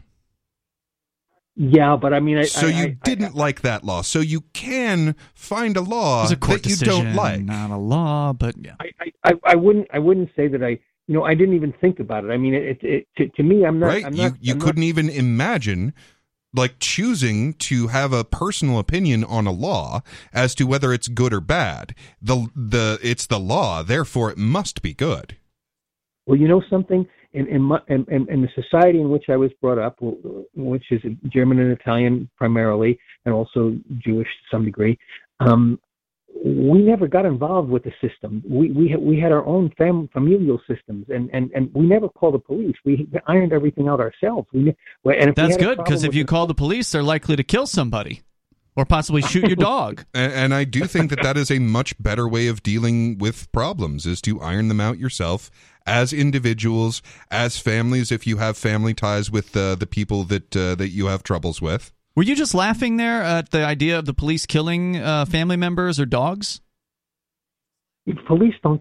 I've never seen a policeman do something like Go that. Go look it up online. Do you have the oh, internet? Ac- do you have internet access? Yeah. Type in "police kills dog." I can't. I can't. You know something? There There's an unbelievable storage of footage of police shooting See, dogs. And, and this is the wall that we run into when talking mm-hmm. to people. It's that we'll tell people something. They we don't will, believe We it. will cite the evidence that exists. We will tell them where to go to find the evidence. They won't do it. And, and they won't do it. They, they're just in such a state of denial that this is how reality is, mm-hmm. as opposed to what, what he's thinking, that they won't even bother to go and look. Well, sure. Do you do you know how rare that must be for a policeman to shoot a dog? No, sir. Uh, it's one of you would be surprised. I'm pretty sure it happens literally every day. There's a whole website somewhere that tracks in the it. United States. There's a website that tracks how often dogs are shot by police and in which states. Uh, and it's they, you know, they have no shortage of content. Robert, you just you I don't want to believe it's literally it. standard practice. If they find a dog you, when they're when they're uh, breaking into your home, they will shoot it.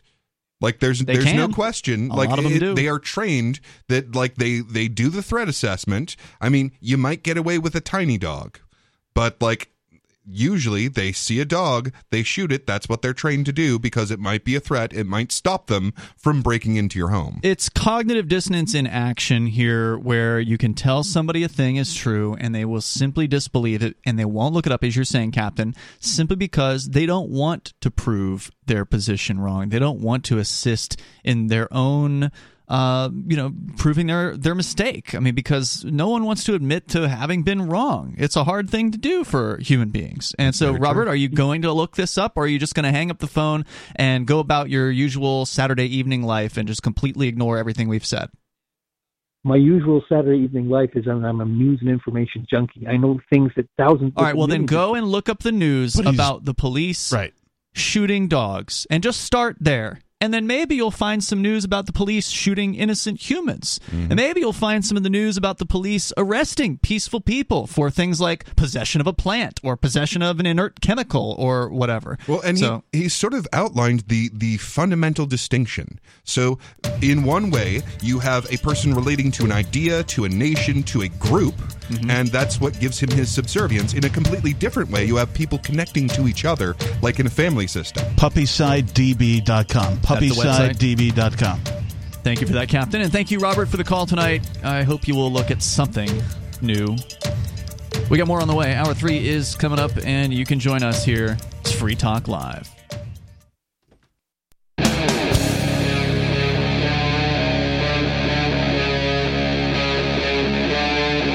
Free Talk Live. It's Free Talk Live. We're kicking off the third hour of the program. Whether you want to comment on the farmers in the Netherlands doing a very effective protest, locking down some of the distribution centers, spraying manure on police and government buildings. Very interesting stuff happening there. With you tonight, it's Ian Biglis, Mountaineer, and the Captain. Also, the people of Sri Lanka uprising and basically throwing the Prime Minister and the President out by setting one of their houses on fire and taking over the other, and you know, just doing with hundreds of thousands of protesters. Interesting stuff happening all across the planet right now, but also interesting your phone calls. The number six oh three, two eight three, six one six oh. Captain, you had something you wanted to add in here about the conversation uh, regarding shooting dogs. The police, our last caller, couldn't believe that the police would shoot a dog. Ever. At all, but he would say he and said then, that even okay, if well, they it's did, got to be rare. It's got to be ha- hardly ever happens. And we said, well, there's a website that tracks this stuff, but none of the three of us in the studio really had any kind of numbers. We weren't prepared. You know, we just it's open phones. We didn't know that conversation we were going to be happen. talking about police shooting dogs today. But you looked it up, Captain, and it turns out it's way more often than I even I would have imagined. Mm-hmm. So John Whitehead is a prolific uh, libertarian style writer. Mm-hmm. Uh, this is from Overton County News dot com. It is estimated that a dog is shot by a police officer every ninety-eight minutes. Wow. The Department of Justice, so this is government's own numbers, mm-hmm. the Department of Justice estimates that at least twenty-five dogs are killed by police huh. every day. So that's more than every hour. So wow. during yeah, this program, th- at least three dogs have been shot by police. Killed. He shot, said killed. Killed, yeah. Because there's probably dogs that get shot, and, and you know, they might make that. it. Yeah.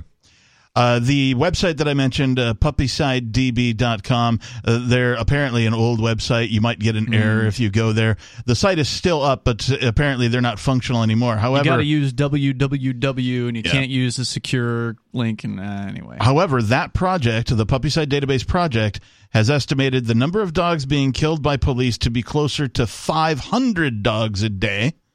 Instead of the Department of Justice's numbers of what? twenty-five. Yeah. Yeah. So, so it's somewhere which translates, in, in which so translates between to less than an hour and three minutes. Mm-hmm. That translates to one hundred eighty-two thousand dogs per year. That's the size of like a medium city. That's yeah. insane. What, Manchester's what, one hundred fifty thousand, one hundred thousand? Something yeah, like that? Out of that. Yeah, okay, one hundred twenty-five, so, I think. So that, that many, Manchester, New Hampshire, that many dogs. Exterminated every, every year. year. Every year. By police. Amazing. Yeah, I was like, am I am I right? Is it at least one a day? It's like, no, it's got to be. It's like one an hour at least. No, no. It's it's nothing so small as a dog every single day. Let's go to your phone calls here. Uh, we're going actually to Mehdi in Canada. You're on Free Talk Live. Mehdi. Hey, how's it going? What's on your mind? How's it going, guys? So um, a while ago, uh, there was a, a document that was produced, not by the Uh, uh, the state, but by actually technically the Federal Reserve, that uh, was a public, quote unquote, the first public thing. They publicized uh, what they what they thought about Bitcoin and cryptocurrency, I believe. I don't know if it's what they thought about it. I forget. But something about cryptocurrency. When you say the Federal Reserve, and, are you talking about the United States Federal Reserve U S, or the equivalent in yes. Canada? No, the United States Federal Reserve. Okay. But, the, the, but Canada is, because you did find out, Canada is uh, in cahoots, not cahoots, is working with, uh, I think it was M I T. You looked it up at the time. Uh, that is also investigating cryptocurrencies or central okay. digitized currency. So anyways, so... Uh, There's a uh, arm of the uh, of the state now that has uh, seen that has given a contract to a company called Trail of Bits. For any of your uh, listeners that want to know, you can Google it. The, t- the the title is it's a twenty-six P D F page. The blockchains are are bo- are blockchains decentralized? Question mark. And then it, and then a subtitle: Unintended Centralities in Distributed Ledgers. And it was just released June twenty twenty-two. So it's it's recent. Okay. Uh, you know, w- within the last couple of weeks, it says distribution statement A approved for public release, distribution unlimited. And uh, a, a lot of it I don't understand, but if the listeners or you guys understand, uh, can I just read the executive summary? Just part of it. It's like a okay. couple of paragraphs. Over the past year, Trail of Bits was engaged by the Defense Advanced Research Projects Agency, DARPA, DARPA. to investigate the extent to which blockchains are truly decentralized. Hmm. We focus primarily on the two most popular blockchains, Bitcoin and Ethereum. We also investigated proof-of-stake, or P O S, blockchains and they are a P O S. Byzantine fault-tolerant consensus protocols in general. Mm-hmm. This report provides a high-level summary of results from the academic literature, as well as our novel research on software centrality and the topology of the Bitcoin consensus network. For an excellent academic study with a deeper technical discussion, we re- recommend the work of, say, et al., and then they give like a, uh, what's like, um, number one, like, you know, like a reference, and at the back, the references and stuff. Mm-hmm. And they have like certain key findings, like they say something that I that I did, wasn't aware of. Of all Bitcoin traffic, it says sixty percent traverses just three I S Ps. Really? Um, Yeah, but yeah, that's what they, these guys found here. Well, I mean, and... that's basically the cable companies, right? There's very few uh, in the United States. I think there's really two, maybe three cable companies. So, I mean, that kind of makes sense. Yeah, uh, I S Ps uh, are basically a cartel at this point. Ah, okay. So uh, there you go. So they had that, and then they said, uh, when nodes have an out-of-date or incorrect view of the network, this lowers the percentage, I don't know what this means, of the hash rate necessary to execute a standard fifty-one percent attack.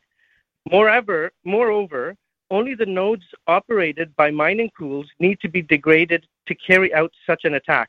For example, during the first half of two thousand twenty-one, the actual cost of a fifty-one percent attack on Bitcoin was closer to forty-nine percent of the hash rate.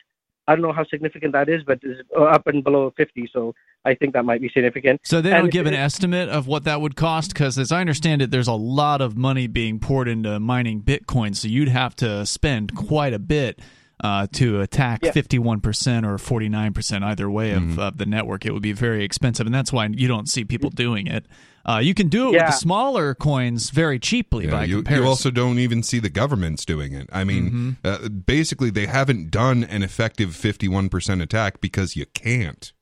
I mean, if the governments could knock Bitcoin out, they would. They would have by now. Yeah. Especially the U S government. But it yeah. sounds like they're trying to figure out if they can, and mm-hmm. that's the point of this whole uh, research paper, yeah, right? Yeah, and, and DARPA.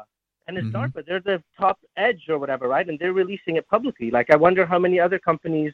or not companies, how many other arms of the state also are, you know, how this is factoring in this new blockchain technology. Can I just read the conclusions of this? Sure. It's just a paragraph. Yeah, it's interesting. In this report, we identified several scenarios in which blockchain immu- immu- immu- uh, immutu- whatever, immutability, immutability. Which means, I think, like security, yeah, is called into question not by exploring cryptographic vulnerabilities, but instead by subverting the properties of a blockchain's implementation, networking, or consensus protocol. Like you're saying, it's the I S Ps, it's the other things outside of the actual cryptography.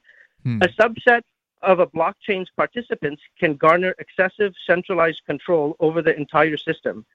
A majority of Bitcoin nodes have significant incentives to behave dishonestly, and in fact, there are no, there is no known way to create any permissionaries, permissionless b- blockchain that is impervious to malicious nodes without having a T T P.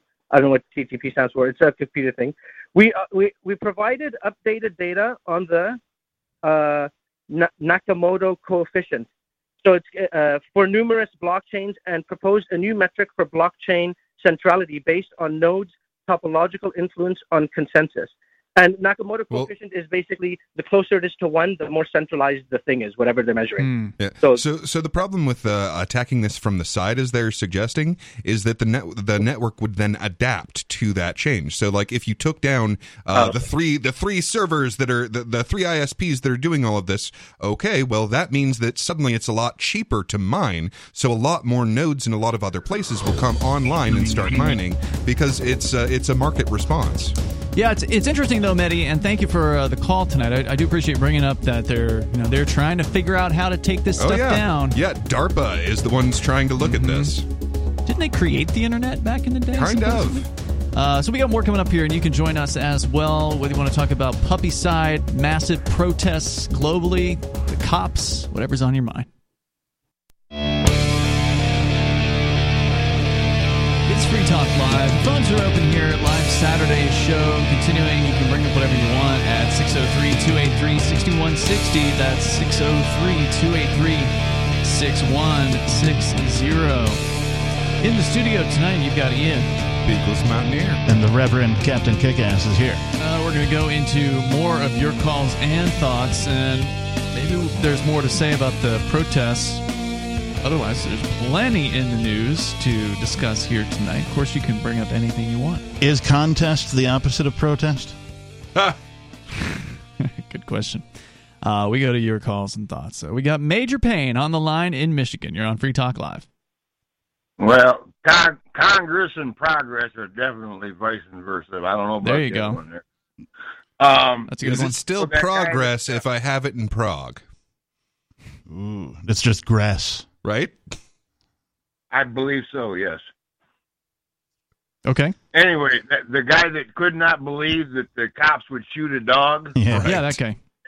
There, there was a uh, an old movie I remember, and there was a big bully Mexican kid, and there was a little weenie white kid, and he was getting picked on. And uh, the big bully kid come over. He, he told him, he says, I'm going to come over to your house. I know where you live. He says, you don't come out, I'm going to eat your dog.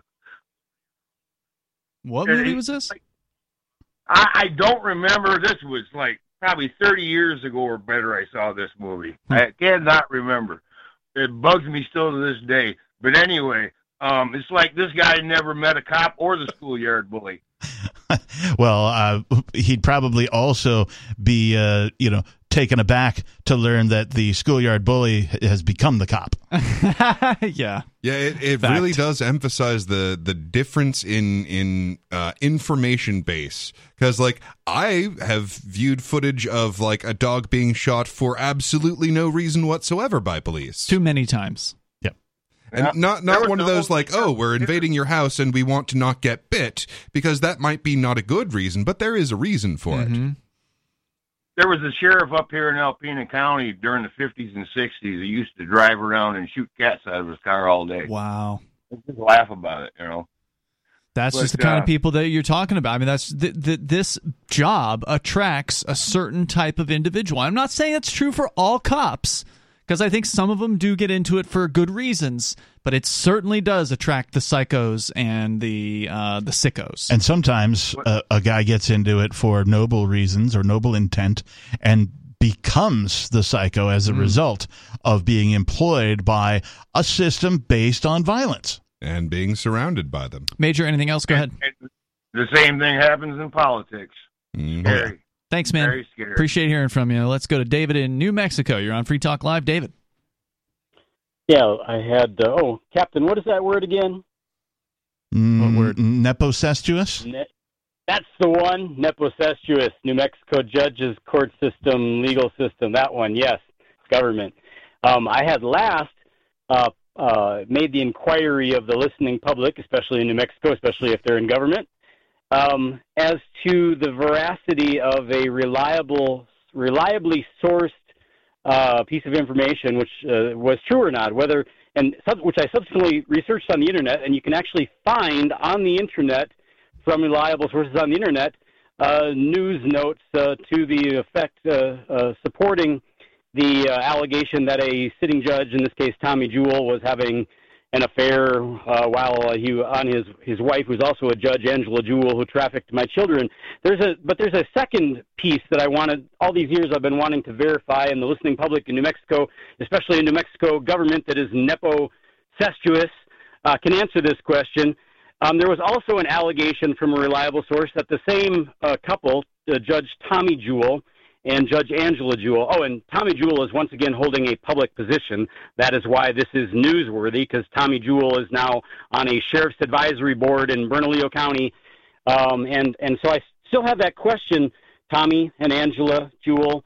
Um, uh, th- there was a case that came before you, I am told, Uh, where a husband and a wife were divorcing with children, and you did the custody thing, things, Angela Jewell, and um, what the the couple ended up having to sell their house, as often happens when people divorce, because mm-hmm. they need to pay tens and hundreds of thousands of dollars to the lawyers sure. that are representing them. And this house allegedly ended up being purchased by Tommy and Angela Jewell. Huh. It was lost. And I need wow. to clarify. Couldn't possibly be a conflict of interest there. Wait, wait, just to clarify, maybe I missed what you said. Was one of the Jewels overseeing that case, or was it one of their buddy judges that shuffled it over no. to them? No, it was Angela Jewell, as the story was narrated to me from a reliable wow. source, and I'm trying to confirm it. Interesting. Well, David, uh, what do you want to give out, an email address or something? How else are you going to get in? Yeah. Yeah. Yeah, they, people can. Con- I'm, I don't hide anything. My name is uh, David Olson in uh, New Mexico. I'm David Olson three three three everywhere on the internet, including at Gmail. All right, there you go, David. Thanks for the call tonight. Uh, maybe somebody will get back to him about that. Who knows? Not a surprise though. A totally believable story. Like, oh yeah. The more that that guy reveals about his case and about the people involved with it, and I mean, if that is not just the largest illustration of corruption in the family courts, I don't know what is. Yeah. You know, speaking of the court system, of course, there's been a whole lot of hubbub recently over the Supreme Court in the United States. Uh, there was the Roe versus Wade decision that overturned that longstanding uh, opinion by the Supreme Court. And when this information came out, of course, it was couched in the the language of, oh, well, the Supreme Court's just upholding states' rights. The Supreme Court's just simply saying, devolve the decision to the state level, which is where it belongs. And mm. from that perspective, I thought that was the right decision to make. Mm. And I'm somebody who is pro-choice. I think that, you know, it's your body. Do what you want with it. Yeah, no, but, I've, been, I've been pro-choice my whole life. And when I found out the specifics of what the Roe v. Wade thing was, I'm like, that's paper thin. That is a terrible way to do this. Like, I, I knew this was a bad decision. I agreed with the outcome, mm-hmm. but I, I thought this was an absolutely terrible way to get there. Like, that's not, that there's no firm foundation there. Well, and as it turns out, despite all the talk about states' rights, the Republicans are now showing their true colors, because this isn't about states' rights.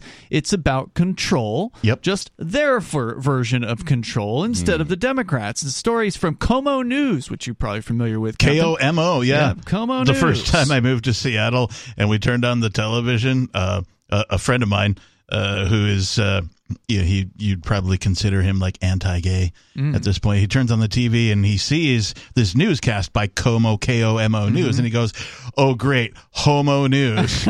They even got their own television station out here, right?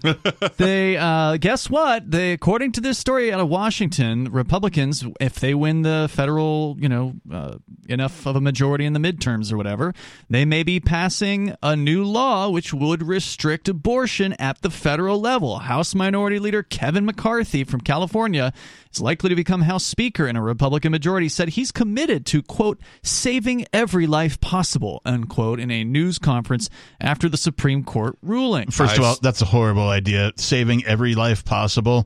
I mean, there's something to be said about, you know, the weak dying off and that kind the of a Darwin thing. Awards. Yeah, all that mm-hmm. kind of thing. Yes. I said it before, I'll say it again. I knew it was coming. The right is turning against liberty just as they as the left has like reached its apex and started to swing back. They are.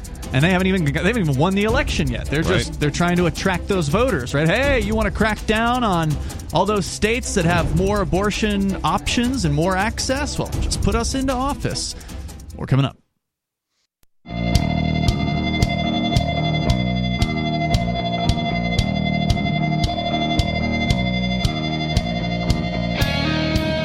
It's Free Talk Live. You can join us here on our number six oh three, two eight three, six one six oh. That allows you to call in, bring up whatever you want here on this live Saturday episode. six oh three, two eight three, six one six oh. Here tonight, you've got Ian Biglis Mountaineer and the Reverend Captain Kickass. And uh, you can join us online anytime you want. So head on over to free talk live dot com and you can interact with other Free Talk Live listeners as well as some of the hosts of the show on our social media platform. Just go to social dot free talk live dot com. You will find that there, and it is Mastodon based, which means it's open source. We're running it on our server. There's not some big tech mega corporation involved at all. Uh, so go to social dot free talk live dot com and you can interact there, and it's free. So try it out, see if you like it. If you don't like it, too bad, you didn't pay for it. So uh, I think it's pretty cool. I was using it today actually as I was out at the uh, the protest. There was a big rally, and I say big. Eh, Wasn't well, as small as it could have been. But you have to, our listeners must understand that the town of Keene, New Hampshire is small. It's like, what, twenty, twenty-five thousand yeah, people? Yeah, if you can get thirty people into Central Square, you got a pretty big rally. That's like one in a thousand people. And also, Central Square might max out at like one hundred people or something, no, right? I've seen probably three hundred in there, and okay, it's but that's, really that's maxed. Packed. Yeah, that's packed. Yeah. Uh, that was Black Lives Matter was oh, the biggest one that, I've ever yeah. seen. Uh, the Free Staters put on the four twenty rallies there, and that got to about one thirty, one fifty, and that was pretty busy. Yeah. Uh, so today, it was probably thirty people were there to protest the Free State Project. Also, real quick, I just have to mention that the town square in Keene, New Hampshire is a circle because government it made it. It's a fact. Um, but a very interesting event today because uh, the Free State Project, of course, for listeners that don't know, is a migration of freedom-loving people, mostly self-described libertarians or voluntarists. Some might use the term anarchist.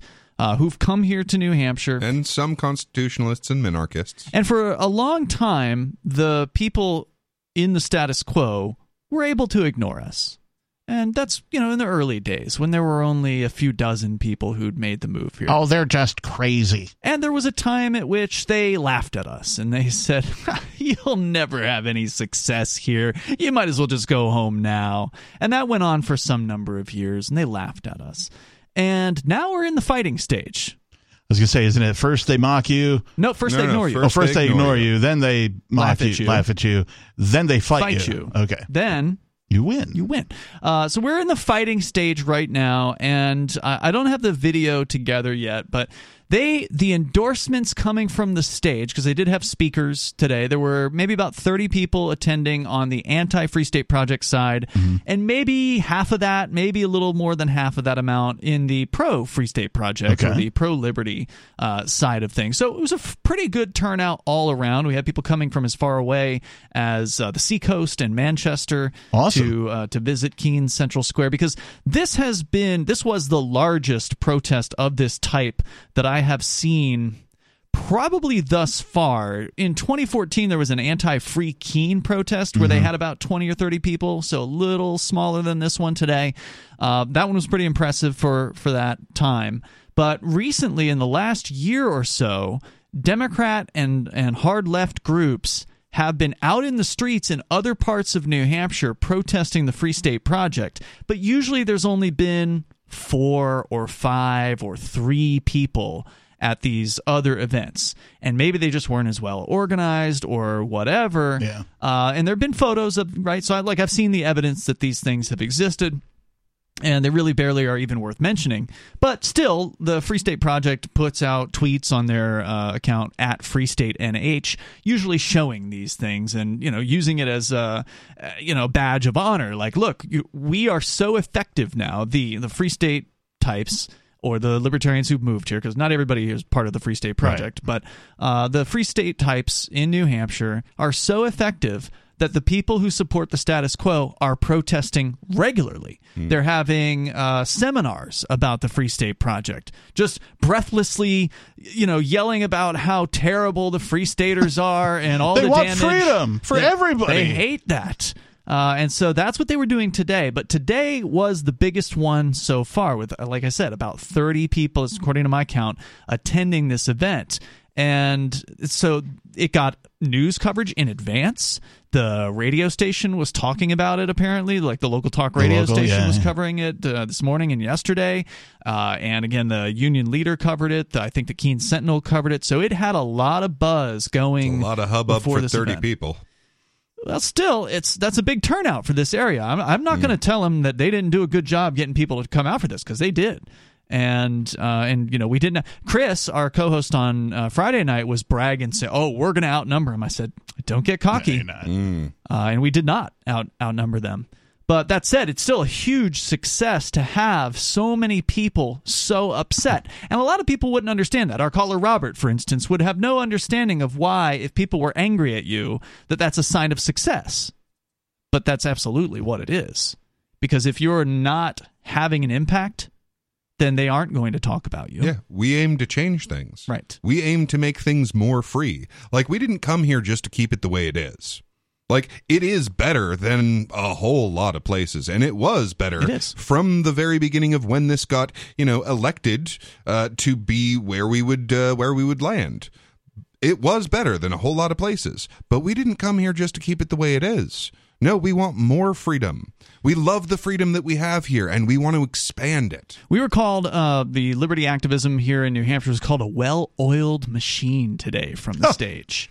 I think that's a little much. They said that, uh, oh, they said it was oiled with Coke money, that all this billionaire oil money was being poured into the movement. There's this whole conspiracy theory. No, where... this is oiled with Bitcoin money. Thank you very much. Yeah, that wasn't mentioned, surprisingly. Was, they didn't know, bring up Bitcoin today. Obviously say, uh, don't know their foe very well. Hey, uh, hey, Koch brothers, I, I think you forgot to cut somebody a check. Yeah, seriously. I haven't, I haven't received my paycheck.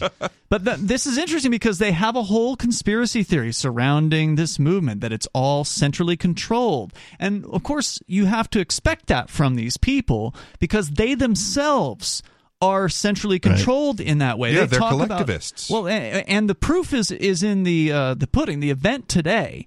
Uh, I took a photo once they were all out doing their sign holding alongside the Central Square. For listeners that don't know, this is right in the heart of downtown Keene, New Hampshire, in southwest uh, New Hampshire. It's sort of the, the big city, if you will, with twenty-three thousand population here. But Central Square is where all this, this stuff happens. They line up al- alongside with their uh, with their signs. Every single sign in these people's hands was professionally printed. By the Cheshire County Democrats. They even had, like, by the Cheshire... It was written on the signs. Branded. You, have, you yeah. don't have to do that, by the way. If you're just going to go out and protest, you don't have to put... Thethe's, like, no legal requirement that you put a brand on it or, like, well, who I paid for the credit. Signs. They did. And th- there wasn't one single handmade sign there by the supposed grassroots Democrats. They were all handed out by the, wow. the Central Party. I wonder how many of them were paid. Well, I don't think they were paid. I, so, I I think these are mostly they were older folks. I was surprised that there were a couple of young people actually at the event. I, I said I would be shocked if anybody under the age of forty was at this event, and there were at least a couple. So now, uh, if if this was the Tea Party, then they would be correct. Like, what do you mean? Uh, like, okay, well, one of the things that, like, really deeply upset me about how the how things went with the Tea Party, because, I mean, at the time you had, like, the Tea Partiers and the Occupy Wall Street people on the two sides, and, you, like, I loved that. Yeah, that's true. I loved that you had these, like, populist grassroots uprisings that were against government control on both sides, like government corporate control, because they are the same thing. I went to both of them. Yeah, and, and the thing that happened to the Tea Party was a whole bunch of Coke money. Money came in, and then they said, well, with all this money, we can start organizing it and organizing it. And it became part of the Republican Party. Yep. Yep, it became yep. just this little wing of the Republican Party that even lost its distinction from the rest of it. It's kind of like when you go into business with your friends. I don't recommend you do don't this. Don't do it. Because nothing will kill a friendship faster than a tough decision when a bunch of money is on the table. Mm-hmm. Especially if the money got loaned by the other friends. Or one guy gets greedy over the other guy, or whatever it is. We got more coming up. If you want to join us here, the uh, the story about the protest, that, that'll be coming later if, after I get the video out. You'll see that over at free keene dot com. But there's more Free Talk Live coming up.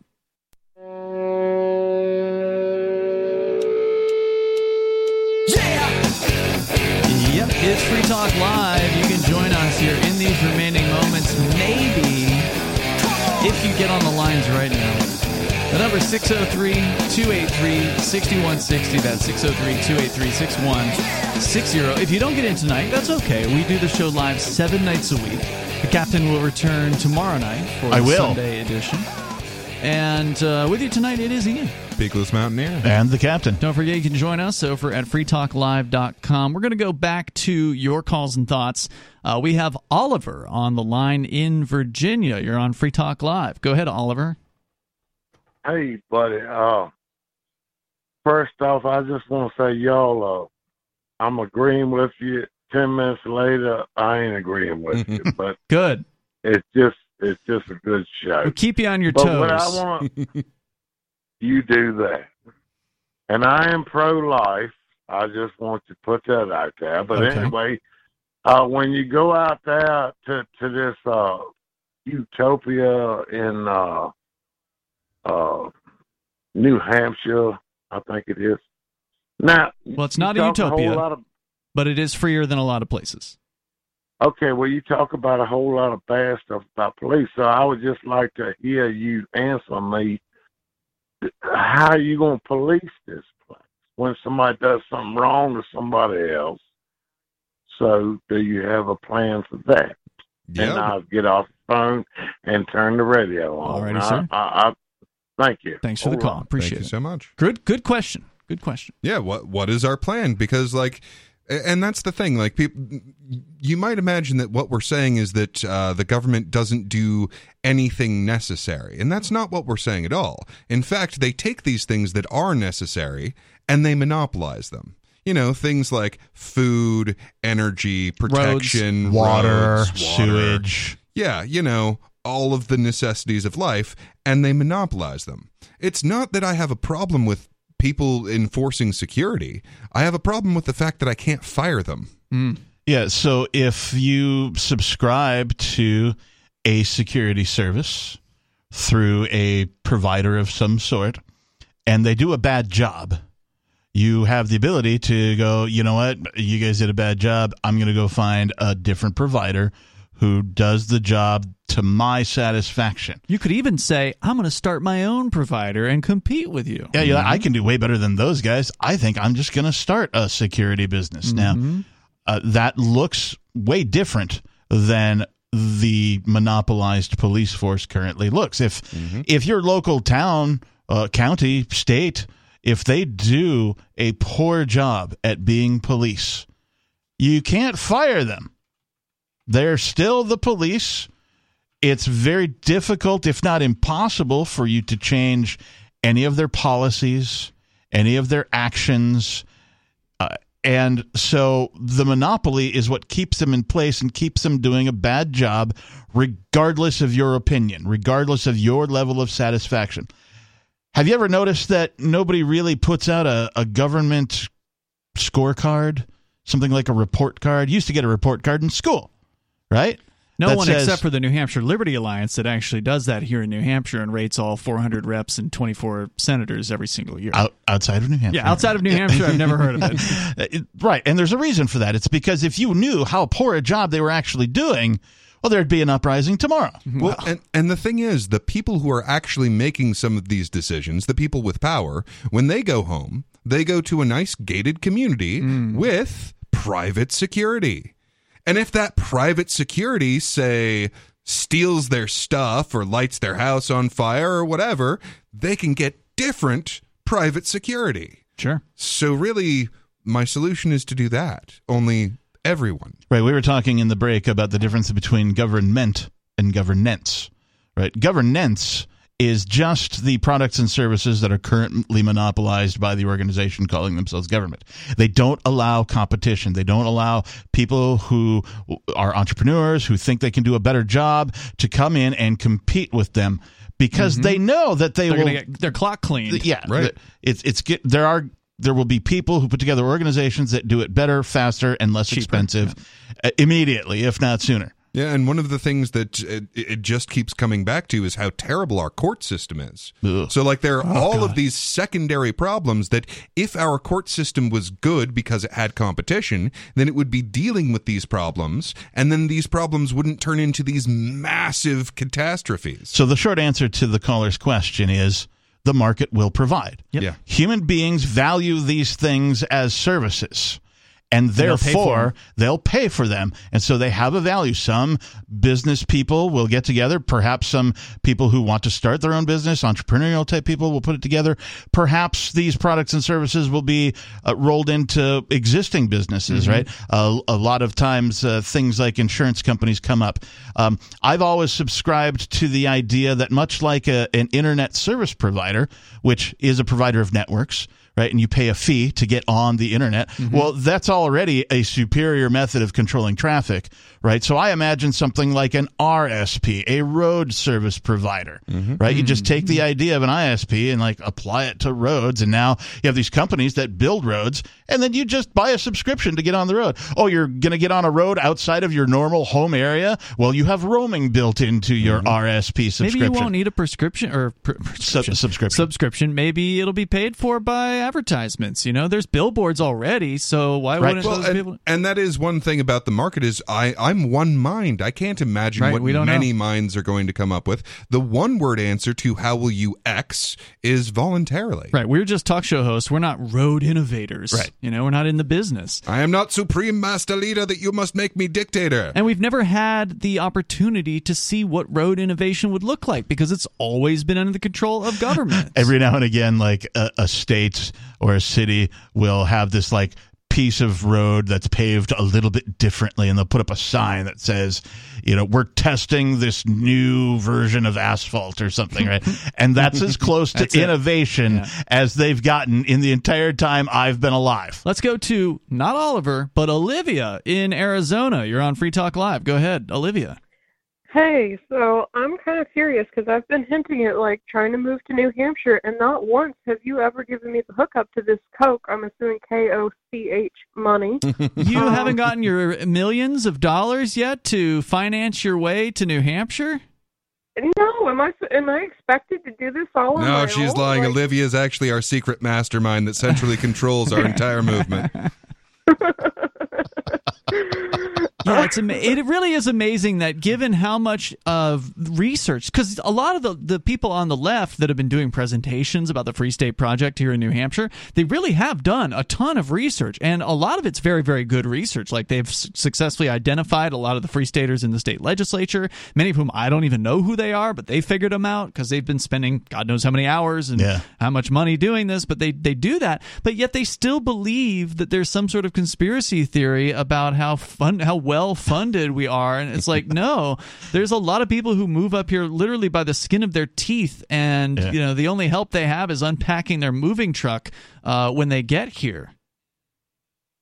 Right. So I, yeah, I'm I'm just waiting. I mean, if if these people are serious, have they tried to apply and infiltrate the system and get their chunk of change? Yeah, that's a good idea. I mean, put it put it to the test. If you've got that, if you're convinced, you know, why not try to cash in and see how easy it is. Great questions, um, Olivia. Anything else you want to share?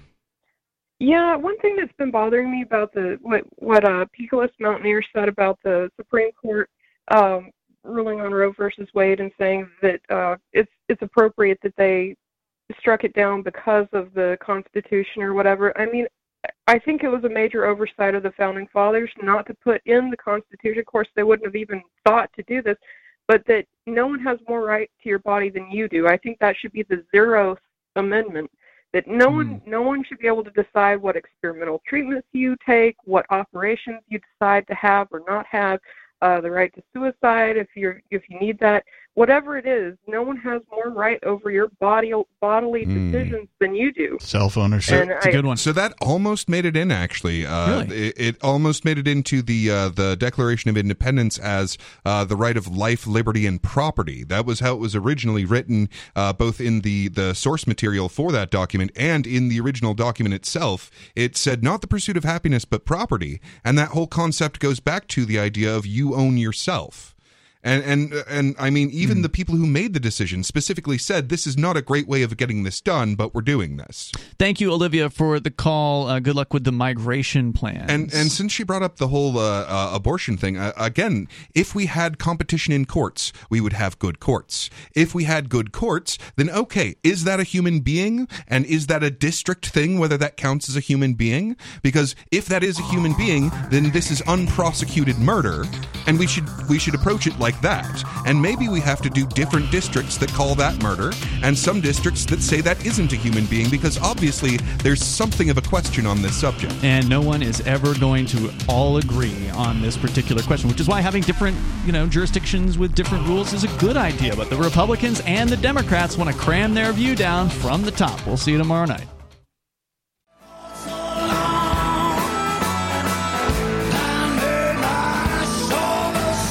Iconic guitarist Eric Clapton's lifelong passion for the blues burns brightly in a new film and soundtrack release entitled Nothing But the Blues. The documentary film, which was nominated for an Emmy Award, has been upgraded to four K for its long-awaited official Blu-ray and D V D release. The new soundtrack album features all of the music from the nineteen ninety-five film and also includes more than an hour of previously unreleased live performances. Eric spoke about his lifelong love and respect for the blues. I have tried to play folk music, play country and western, play even jazz, um, and a, a lot of pop music, but I do this best, and that's been given to me to do. Uh, and, I, and as much as I've questioned it and railed against it and, and, and been stubborn about my path, I'm back on it. But this is me in terms of my musical identity today, where I've come from and what I mean, and wherever I go in the future will be as a result of this. That's iconic guitarist Eric Clapton, whose long-awaited documentary film and music soundtrack, Nothing But the Blues, will be released on multiple formats on June twenty-fourth. Order now at eric clapton dot com.